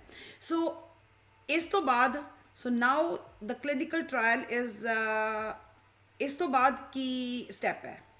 ਹਾਂਜੀ ਨਹੀਂ ਉਹ ਐਗਜ਼ੈਕਟ ਥੈਂਕ ਯੂ ਮੈਂ ਮੈਂ ਪ੍ਰਾਈਵੇਸੀ ਮੈਂ ਬ੍ਰੀਚ ਨਹੀਂ ਕਰ ਸਕਦਾ ਤੁਸੀਂ ਆਪਣੀ ਪ੍ਰਾਈਵੇਸੀ ਸ਼ੇਅਰ ਕਰ ਸਕਦੇ ਇਟਸ ਓਕੇ ਯਾ ਨਹੀਂ ਨਹੀਂ ਮੈਂ ਚਾਹੁੰਦੀ ਆ ਕਿ ਲੋਕਾਂ ਨੂੰ ਪਤਾ ਲੱਗੇ ਕਿ we have done that so ਇਸ ਤਰੀਕੇ ਦੇ ਨਾਲ ਬਾਕੀ ਲੋਕਾਂ ਨੂੰ ਆਉਣਾ ਚਾਹੀਦਾ। ਹਾਂਜੀ। ਐਟਲੀਸਟ ਵੀ ਸ਼ੁੱਡ ਨੋ ਕਿ ਕਿ ਸਾਡੇ ਤੇ ਵਾਇਰਸ ਦਾ ਲੋਡ ਕਿੰਨਾ ਹੈ we need. To know antibodies and everything ਤੁਹਾਡਾ ਬਹੁਤ ਸ਼ੁਕਰੀਆ ਸੀ ਉਹਦਾ। ਕਿਉਂਕਿ ਉਸ ਟਾਈਮ ਦੇ ਵਿੱਚ ਜਦੋਂ ਤੁਹਾਡੀ ਹੈਲਪ ਸਾਨੂੰ ਮਿਲੀ ਸੀ ਅਸੀਂ ਅਲਬਰਟਾ ਗਵਰਨਮੈਂਟ ਨੂੰ ਰੀਚ ਆਊਟ ਕੀਤਾ ਸੀ ਕੋਵਿਡ ਟੈਸਟ ਸਾਡੇ ਸਾਇੰਟਿਸਟਾਂ ਨੇ ਬਣਾ ਲਿਆ ਸੀ ਕੈਲਗੀ ਦੇ ਵਿੱਚ ਰੈਪਿਡ ਪੀਸੀਆਰ ਟੈਸਟ ਤੇ ਅਸੀਂ ਕੋਵਿਡ ਦੇ ਨਾ ਸੈਂਪਲ ਲੱਭ ਰਹੇ ਸੀ ਪੇਸ਼ੈਂਟਸ ਦੇ ਕਿ ਸਾਨੂੰ ਸੈਂਪਲ ਦੇ ਦਿਓ ਕਿ ਜਿੰਨਾ ਅਸੀਂ ਟੈਸਟ ਕਰਕੇ ਦੇਖ ਲਈ ਕਲੀਨਿਕਲੀ ਕਿ ਲੈਬ ਦੇ ਵਿੱਚ ਸਿੰਥੈਟਿਕ ਕੋਵਿਡ ਦੇ ਉੱਪਰ ਅਸੀਂ ਬਣਾਇਆ ਹੈ ਆਰਟੀਫੀਸ਼ੀਅਲ ਕੋਵਿਡ ਦੇ ਉੱਪਰ ਅਸੀਂ ਰੀਅਲ ਕੋਵਿਡ ਦੇਖਣਾ ਚਾਹੁੰਦੇ ਸੀ। ਤੇ ਸਾਨੂੰ ਕੁਝ ਸੈਂਪਲ ਚਾਹੀਦੇ ਸੀਗੇ ਤੇ ਸਾਨੂੰ ਅਲਬਰਟਾ ਪ੍ਰੋਵਿੰਸ਼ੀਅਲ ਲੈਬ ਤੋਂ ਸਾਨੂੰ ਕੋਈ ਸੈਂਪਲ ਨਹੀਂ ਮਿਲਿਆ। ਬਹੁਤ ਟਰਾਈ ਮਨਾ ਕਰ। ਤੇ ਉਹ ਜਲੇਬੀਆਂ ਘੁਮਾਉਂਦੇ ਰਹੇ। ਸੋ ਤੁਸੀਂ ਥੈਂਕ ਯੂ ਤੁਸੀਂ ਸਾਰੇ ਫੈਮਿਲੀ ਨੇ ਹੈਲਪ ਕੀਤੀ ਤੇ ਸੈਂਪਲ ਦਿੱਤਾ ਤੇ ਸਾਇੰਟਿਸਟ ਨੂੰ ਬਹੁਤ ਅਹ, ਬਹੁਤ ਖੁਸ਼ੀ ਹੋਈ। ਤੇ ਕਿ ਵੀ ਉਹ ਰਿਪੋਰਟ ਜਾਂ ਟੈਸਟ ਤੁਸੀਂ ਬਣਾ ਉਹਨਾਂ ਨੇ ਕੰਮ ਕੀਤਾ ਬਣਾਇਆ ਸੀ ਸੱਚੀ ਮੁੱਚੀ ਕੰਮ ਕਰਦਾ ਤਾਂ ਵਾਇਰਲ ਲੋਡ ਕਿੰਨਾ ਚੰਗਾ। ਤੇ ਦੇ ਉਹਦੇ peak low low viral load ਤੇ ਉਹਦੇ ਨਾਲ ਤੁਸੀਂ ਇੱਕ ਸਾਇੰਸ ਨੂੰ ਅੱਗੇ ਲੈ ਕੇ ਆਏ। ਜਿਸ ਕਰਕੇ ਇਹ ਟੈਸਟ ਮਾਰਕੀਟ ਦੇ ਵਿੱਚ ਆ ਸਕਿਆ। ਜਿਸ ਕਰਕੇ ਇਹ ਟੈਸਟ ਲੋਕਾਂ ਤੱਕ ਹੈਗਾ। ਲੋਕ ਹੁਣ ਟਰੈਵਲ ਕਰ ਸਕਦੇ ਨੇ ਰਿਪੋਰਟ ਲੈ ਕੇ ਇੰਡੀਆ। ਪਾਕਿਸਤਾਨ ਜਾ ਸਕਦੇ ਰਾਈਟ ਉਦਾਂ ਹੀ ਇਹ ਕਲੀਨਿਕਲ ਟ੍ਰਾਇਲ ਹੈ। ਤੇ ਲੋਕ ਘਰੇ ਬੈਠੇ ਨੇ ਇਸ ਵੇਲੇ ਕੋਈ ਕਿਸੇ ਨੂੰ ਵਿਟਾਮਿਨ ਸੀ ਲੈ ਲੈਂਦਾ ਕੋਈ ਜ਼ਿੰਕ ਲੈ ਲੈਂਦਾ ਐ ਕੋਈ ਟਾਨਾ ਦੀ ਗੋਲੀ ਲੈ ਲੈਂਦਾ ਕਿ ਜਿਹਨੂੰ ਫਲੂ ਟਾਈਪ ਸਿੰਪਟਮ ਕੋਵਿਡ ਦੇ ਹੁੰਦੇ ਨੇ। ਪਰ ਅਸੀਂ ਇੱਕ ਨਵੀਂ ਇੱਕ ਦਵਾਈ ਜੋ ਆਮ ਮਾਰਕੀਟ 'ਚ ਮਿਲਦੀਆਂ ਨੇ ਇਹ ਐਂਟੀ ਇਨਫਲੇਮੇਟਰੀ ਗੋਲੀਆਂ ਨੇ ਕੋਸ਼ਿਸ਼ਿੰਗ ਦੀ ਗੋਲੀ ਅਸੀਂ ਗਾਊਟ ਦੇ ਵਿੱਚ ਯੂਜ਼ ਕਰਦੇ ਹਾਂ ਸਾਲਾਂ ਤੋਂ ਯੂਜ਼ ਕਰਦੇ ਆ ਰਹੇ ਜੈਨਰਿਕ ਹੈ। Yeah. 81 ਮਿਲੀਗ੍ਰਾਮ ਦੀ ਐਸਪਿਨ ਦੀ ਗੋਲੀ ਘਰਾਂ ਦੇ ਵਿੱਚ ਪਈ ਆ ਅਸੀਂ ਆਪ ਦੇ। ਹਾਂਜੀ ਯਾ ਬੇਬੀ ਦਵਾਈਆਂ ਦੋ ਗੋਲੀਆਂ ਨੂੰ ਇਕੱਠੀਆਂ ਕਰਕੇ ਕੋਸ਼ਿਸ਼ਿੰਗ ਤੇ ਐਸਪਿਨ ਦੀ ਗੋਲੀ ਇਕੱਠੀ ਕਰਕੇ ਦੇਖਣਾ ਚਾਹੁੰਦੇ ਆ ਵੀ ਜੇ ਕੋਵਿਡ ਦੇ ਵਿੱਚ ਨਾ ਇਨਫਲੇਮੇਸ਼ਨ ਦਾ ਰਿਸਪੌਂਸ ਬਹੁਤ ਹੁੰਦਾ ਇਨਫਲੇਮੇਟਰੀ ਸਟੋਰਮ ਆ ਜਾਂਦਾ ਜ਼ਿੰਦਗੀ ਸਰੀਰ ਦੇ ਵਿੱਚ। ਤੇ ਜੇ ਇਨਫਲੇਮੇਸ਼ਨ ਅਸੀਂ ਘਰ ਦੇ ਵਿੱਚ ਘਟਾ ਲਈਏ ਦਵਾਈ ਦੇ ਨਾਲ ਹੋ ਸਕਦਾ ਹੈ ਹਸਪੀਟਲ ਤੱਕ ਸਾਡੀ ਡਿਜ਼ੀਜ਼ ਨਾ ਵਧੇ ਬਿਮਾਰੀ ਨਾ ਵਧੇ। ਸਾਨੂੰ ਆਈਸੀਯੂ ਨਾ ਜਾਣਾ ਪੈ ਜਾਵੇ ਐਡਮਿਟ ਨਾ ਹੋਣਾ ਪੈ ਜਾਵੇ ਅਸੀਂ ਜਲਦੀ ਰਿਕਵਰ ਹੋ ਸਕਦੇ ਹਾਂ। ਅਸੀਂ ਹੋਰ ਰਸਤਾ ਲੱਭਣ ਦੀ ਕੋਸ਼ਿਸ਼ ਕਰ ਰਹੇ ਕੋਵਿਡ ਨੇ ਤਾਂ ਨਹੀਂ ਜਲਦੀ ਜਾਣਾ ਨਹੀਂ ਹੈਗਾ ਕਮਿਊਨਿਟੀ ਦੇ ਵਿੱਚ ਸਾਡੀ ਜ਼ਿੰਦਗੀ ਦੇ ਵਿੱਚੋਂ। ਵੀ ਜੇ ਘਰੇ ਬੈਠੇ ਹੀ ਇਹ ਜਿਹੇ ਕੋਈ ਟ੍ਰੀਟਮੈਂਟ ਸਾਨੂੰ ਮਿਲ ਜਾਣ ਵੀ ਸਾਡੀ ਜ਼ਿੰਦਗੀ ਬਿਹਤਰ ਹੋ ਜਵੇ। ਉਹਦੇ ਵਾਸਤੇ ਸਾਨੂੰ ਸਹਿਯੋਗ ਦੀ ਲੋੜ ਹੈ ਹੈਲਪ ਦੀ ਲੋੜ ਹੈ ਜਦੋਂ ਤੱਕ ਸਾਨੂੰ ਲੋਕ ਨਹੀਂ ਹੈਲਪ ਸਹਿਯੋਗ ਦੇਣਗੇ ਅਸੀਂ ਬਾਕੀ ਲੋਕਾਂ ਦੀ ਹੈਲਪ ਨਹੀਂ ਕਰ ਵਰਚੁਅਲ ਫੋਨ ਤੇ ਹੀ ਕੰਸੈਂਟ ਹੋ ਜਾਏਗੀ ਤੁਹਾਡੀ ਤੇ. ਦਵਾਈਆਂ ਤੁਹਾਡੇ ਘਰੇ ਡਿਲੀਵਰ ਹੋ ਜਾਣਗੀਆਂ ਤੁਹਾਨੂੰ ਕੋਈ ਕਾਸਟ ਨਹੀਂ ਪਈ okay so yeah this is ਅਭੀ ਇਟਸ ਵੈਰੀ ਈਜ਼ੀ ਕਿ ਸਿਰਫ ਤੁਹਾਨੂੰ ਜੇ ਕੋਈ ਪ੍ਰੋਬਲਮ ਆਉਂਦੀ ਹੈ ਤੇ ਤੁਸੀਂ ਫੋਨ ਨੰਬਰ ਕਿਹੜੇ ਨੇ ਜੇ ਤੁਸੀਂ ਉਹ ਨੰਬਰ ਵੀ ਦੱਸ ਦਿਓ then we will display on on here too ਤੇ ਤੁਸੀਂ ਉਹ ਫੋਨ ਨੰਬਰ ਦੱਸੋ ਕਿਹਦੇ ਤੇ ਕਾਲ ਕੀਤੀ ਜਾਵੇ? ਹਾਂਜੀ ਤੁਸੀਂ ਕਲੀਨਿਕ ਦਾ ਨੰਬਰ ਹੈਗਾ ਐਡਵਾਂਸਡ ਕਾਰਡੀਓਲੋਜੀ ਦੇ ਨੰਬਰ ਫੋਨ ਕਰ ਸਕਦੇ ਹੋ 4032354109 ਤੁਸੀਂ। ਪੁੱਛ ਸਕਦੇ ਹੋ ਕਿ ਅਸੀਂ ਕੋਵਿਡ ਟ੍ਰਾਇਲ ਦੇ ਵਿੱਚ ਪਾਰਟਿਸਿਪੇਟ ਕਰਨਾ ਹੈ ਤੇ ਤੁਹਾਨੂੰ ਉੱਥੇ ਕੋਈ ਨਾ ਕੋਈ ਰਿਸੈਪਸ਼ਨਿਸਟ ਗਾਈਡ ਕਰ ਸਕਦੀ ਹੈ। ਤੁਸੀਂ cardiai ਵੈਬਸਾਈਟ ਤੇ ਜਾ ਸਕਦੇ ਹੋ ਉੱਥੇ ਮੈਸੇਜ ਈਮੇਲ ਕਰ ਸਕਦੇ ਹੋ cardiai.com ਜਾਂ ਤੁਸੀਂ ਉੱਥੇ cardiai ਦਾ 188 ਨੰਬਰ ਹੈਗਾ ਆ ਵੈਬਸਾਈਟ ਦੇ ਉੱਪਰ ਤੁਸੀਂ ਉਹ ਤੋਂ 188 ਨੰਬਰ ਲੈ ਕੇ ਤੁਸੀਂ ਫੋਨ ਕਰ ਸਕਦੇ ਹੋ cardiai ਲੈਬ ਦੇ ਵਿੱਚ ਤੇ ਉੱਥੇ ਤੁਹਾਨੂੰ ਨੋਟ ਕਰ ਲੈਣਗੇ ਨਰਸ ਨੰਬਰ ਲਾ ਦੇਣਗੇ ਤੇ ਤੁਹਾਨੂੰ ਇੱਥੇ ਆਉਣ ਦੀ ਕੋਈ ਲੋੜ ਨਹੀਂ ਦਵਾਈਆਂ ਤੁਹਾਡੇ ਤੱਕ ਅਸੀਂ ਪਹੁੰਚਾ Thank you, Dr. Kapoor. It was so nice talking to you. Yeah, have a good night. Thanks. ਸਤਿ ਸ਼੍ਰੀ ਅਕਾਲ ਦੋਸਤੋ ਇਹ ਸੀ ਡਾਕਟਰ ਅਨਮੋਲ ਕਪੂਰ ਅਹ, ਸਾਡੇ ਨਾਲ ਅੱਜ ਗੱਲ ਕਰ ਰਹੇ ਸੀ ਅਬਾਊਟ ਜਿਹੜੀ ਵੈਕਸੀਨੇਸ਼ਨ ਰੋਲ ਓਵਰ ਬਾਰੇ ਸੋ ਆਈ ਹੋਪ ਸਾਰੀਆਂ ਗੱਲਾਂ ਕਲੀਅਰ ਹੋ ਗਈਆਂ ਹੋਣਗੀਆਂ ਤੇ ਪਲੀਜ਼ ਜਿੱਥੇ ਵੈਕਸੀਨਸ ਅਵੇਲੇਬਲ ਨੇ, ਜੇ ਤੁਸੀਂ ਉਸ ਫੇਜ਼ ਦੇ ਵਿੱਚ ਏਜ ਗਰੁੱਪ ਦੇ ਫੇਜ਼ ਵਿੱਚ ਆ ਰਹੇ ਹੋ the please go and take this opportunity ਤੇ uh, ਤੁਸੀਂ ਵੈਕਸੀਨੇਸ਼ਨ ਲਵਾਓ ਤਾਂ ਜੋ ਅਸੀਂ ਆਪਣੀਆਂ ਪ੍ਰੋਪਰ ਟੂ ਡੋਜ਼ ਲੈ ਕੇ ਉਸ ਤੋਂ ਬਾਅਦ we should open for the businesses ਇਸ ਸੋਸਾਇਟੀ ਸਾਡੀ ਜਿਹੜੀ ਕਮਿਊਨਿਟੀ ਹੈ uh, ਲੈਟਸ ਅਲਬਰਟਾ uh, ਹੈ ਔਰ ਕੈਨੇਡਾ ਹੈ we should open it again uh, ਅਸੀਂ ਵਿਦਆਊਟ ਮਾਸਕ ਤੋਂ ਵਿਦਆਊਟ uh, uh, ਕਿਸੇ ਹੈਜ਼ਿਟੇਸ਼ਨ ਤੋਂ ਅਸੀਂ ਇੱਕ ਦੂਜੇ ਨੂੰ ਮਿਲ ਸਕੀਏ। ਐਂਡ ਜਿੱਥੇ ਤੱਕ ਮੇਰਾ ਹੁਣ ਮੰਨਣਾ ਹੈ ਈਵਨ ਹੁਣ ਸਾਇੰਸ ਵੀ ਇਹ ਕਹਿ ਰਹੀ ਹੈ ਈਵਨ ਸਾਡੇ ਅਹ, ਜਿਹੜੇ ਇਨਫੈਕਸ਼ੀਅਸ ਡਿਜ਼ੀਜ਼ ਦੇ ਜਿੰਨੇ ਵੀ ਅਥਾਰਟੀਜ਼ ਨੇ ਉਹ ਕਹਿ ਰਹੇ ਨੇ ਕਿ this is not pandemic anymore this is endemic so ਮੈਨੂੰ ਲੱਗਦਾ ਕਿ ਜਿਵੇਂ ਅਸੀਂ ਹੁਣ ਤੱਕ ਬਾਕੀ ਦੂਸਰੇ ਫਲੂਜ਼ ਦੀਆਂ ਇੰਜੈਕਸ਼ਨਸ ਲੈ ਰਹੇ ਨੇ ਹਰ ਸਾਲ ਸਾਨੂੰ ਇਹਨਾਂ ਦੇ ਵੀ ਇੰਜੈਕਸ਼ਨਸ ਲੈਣੇ ਪੈਣਗੇ ਡਿਊਰੇਸ਼ਨ ਦੇ ਹਿਸਾਬ ਨਾਲ ਇੰਜੈਕਸ਼ਨ ਲੈਣੇ ਪੈਣਗੇ so please follow the rules and we will see you very soon Deepshika Brad signing out. Uh, please like, share, and subscribe, and you have a wonderful day.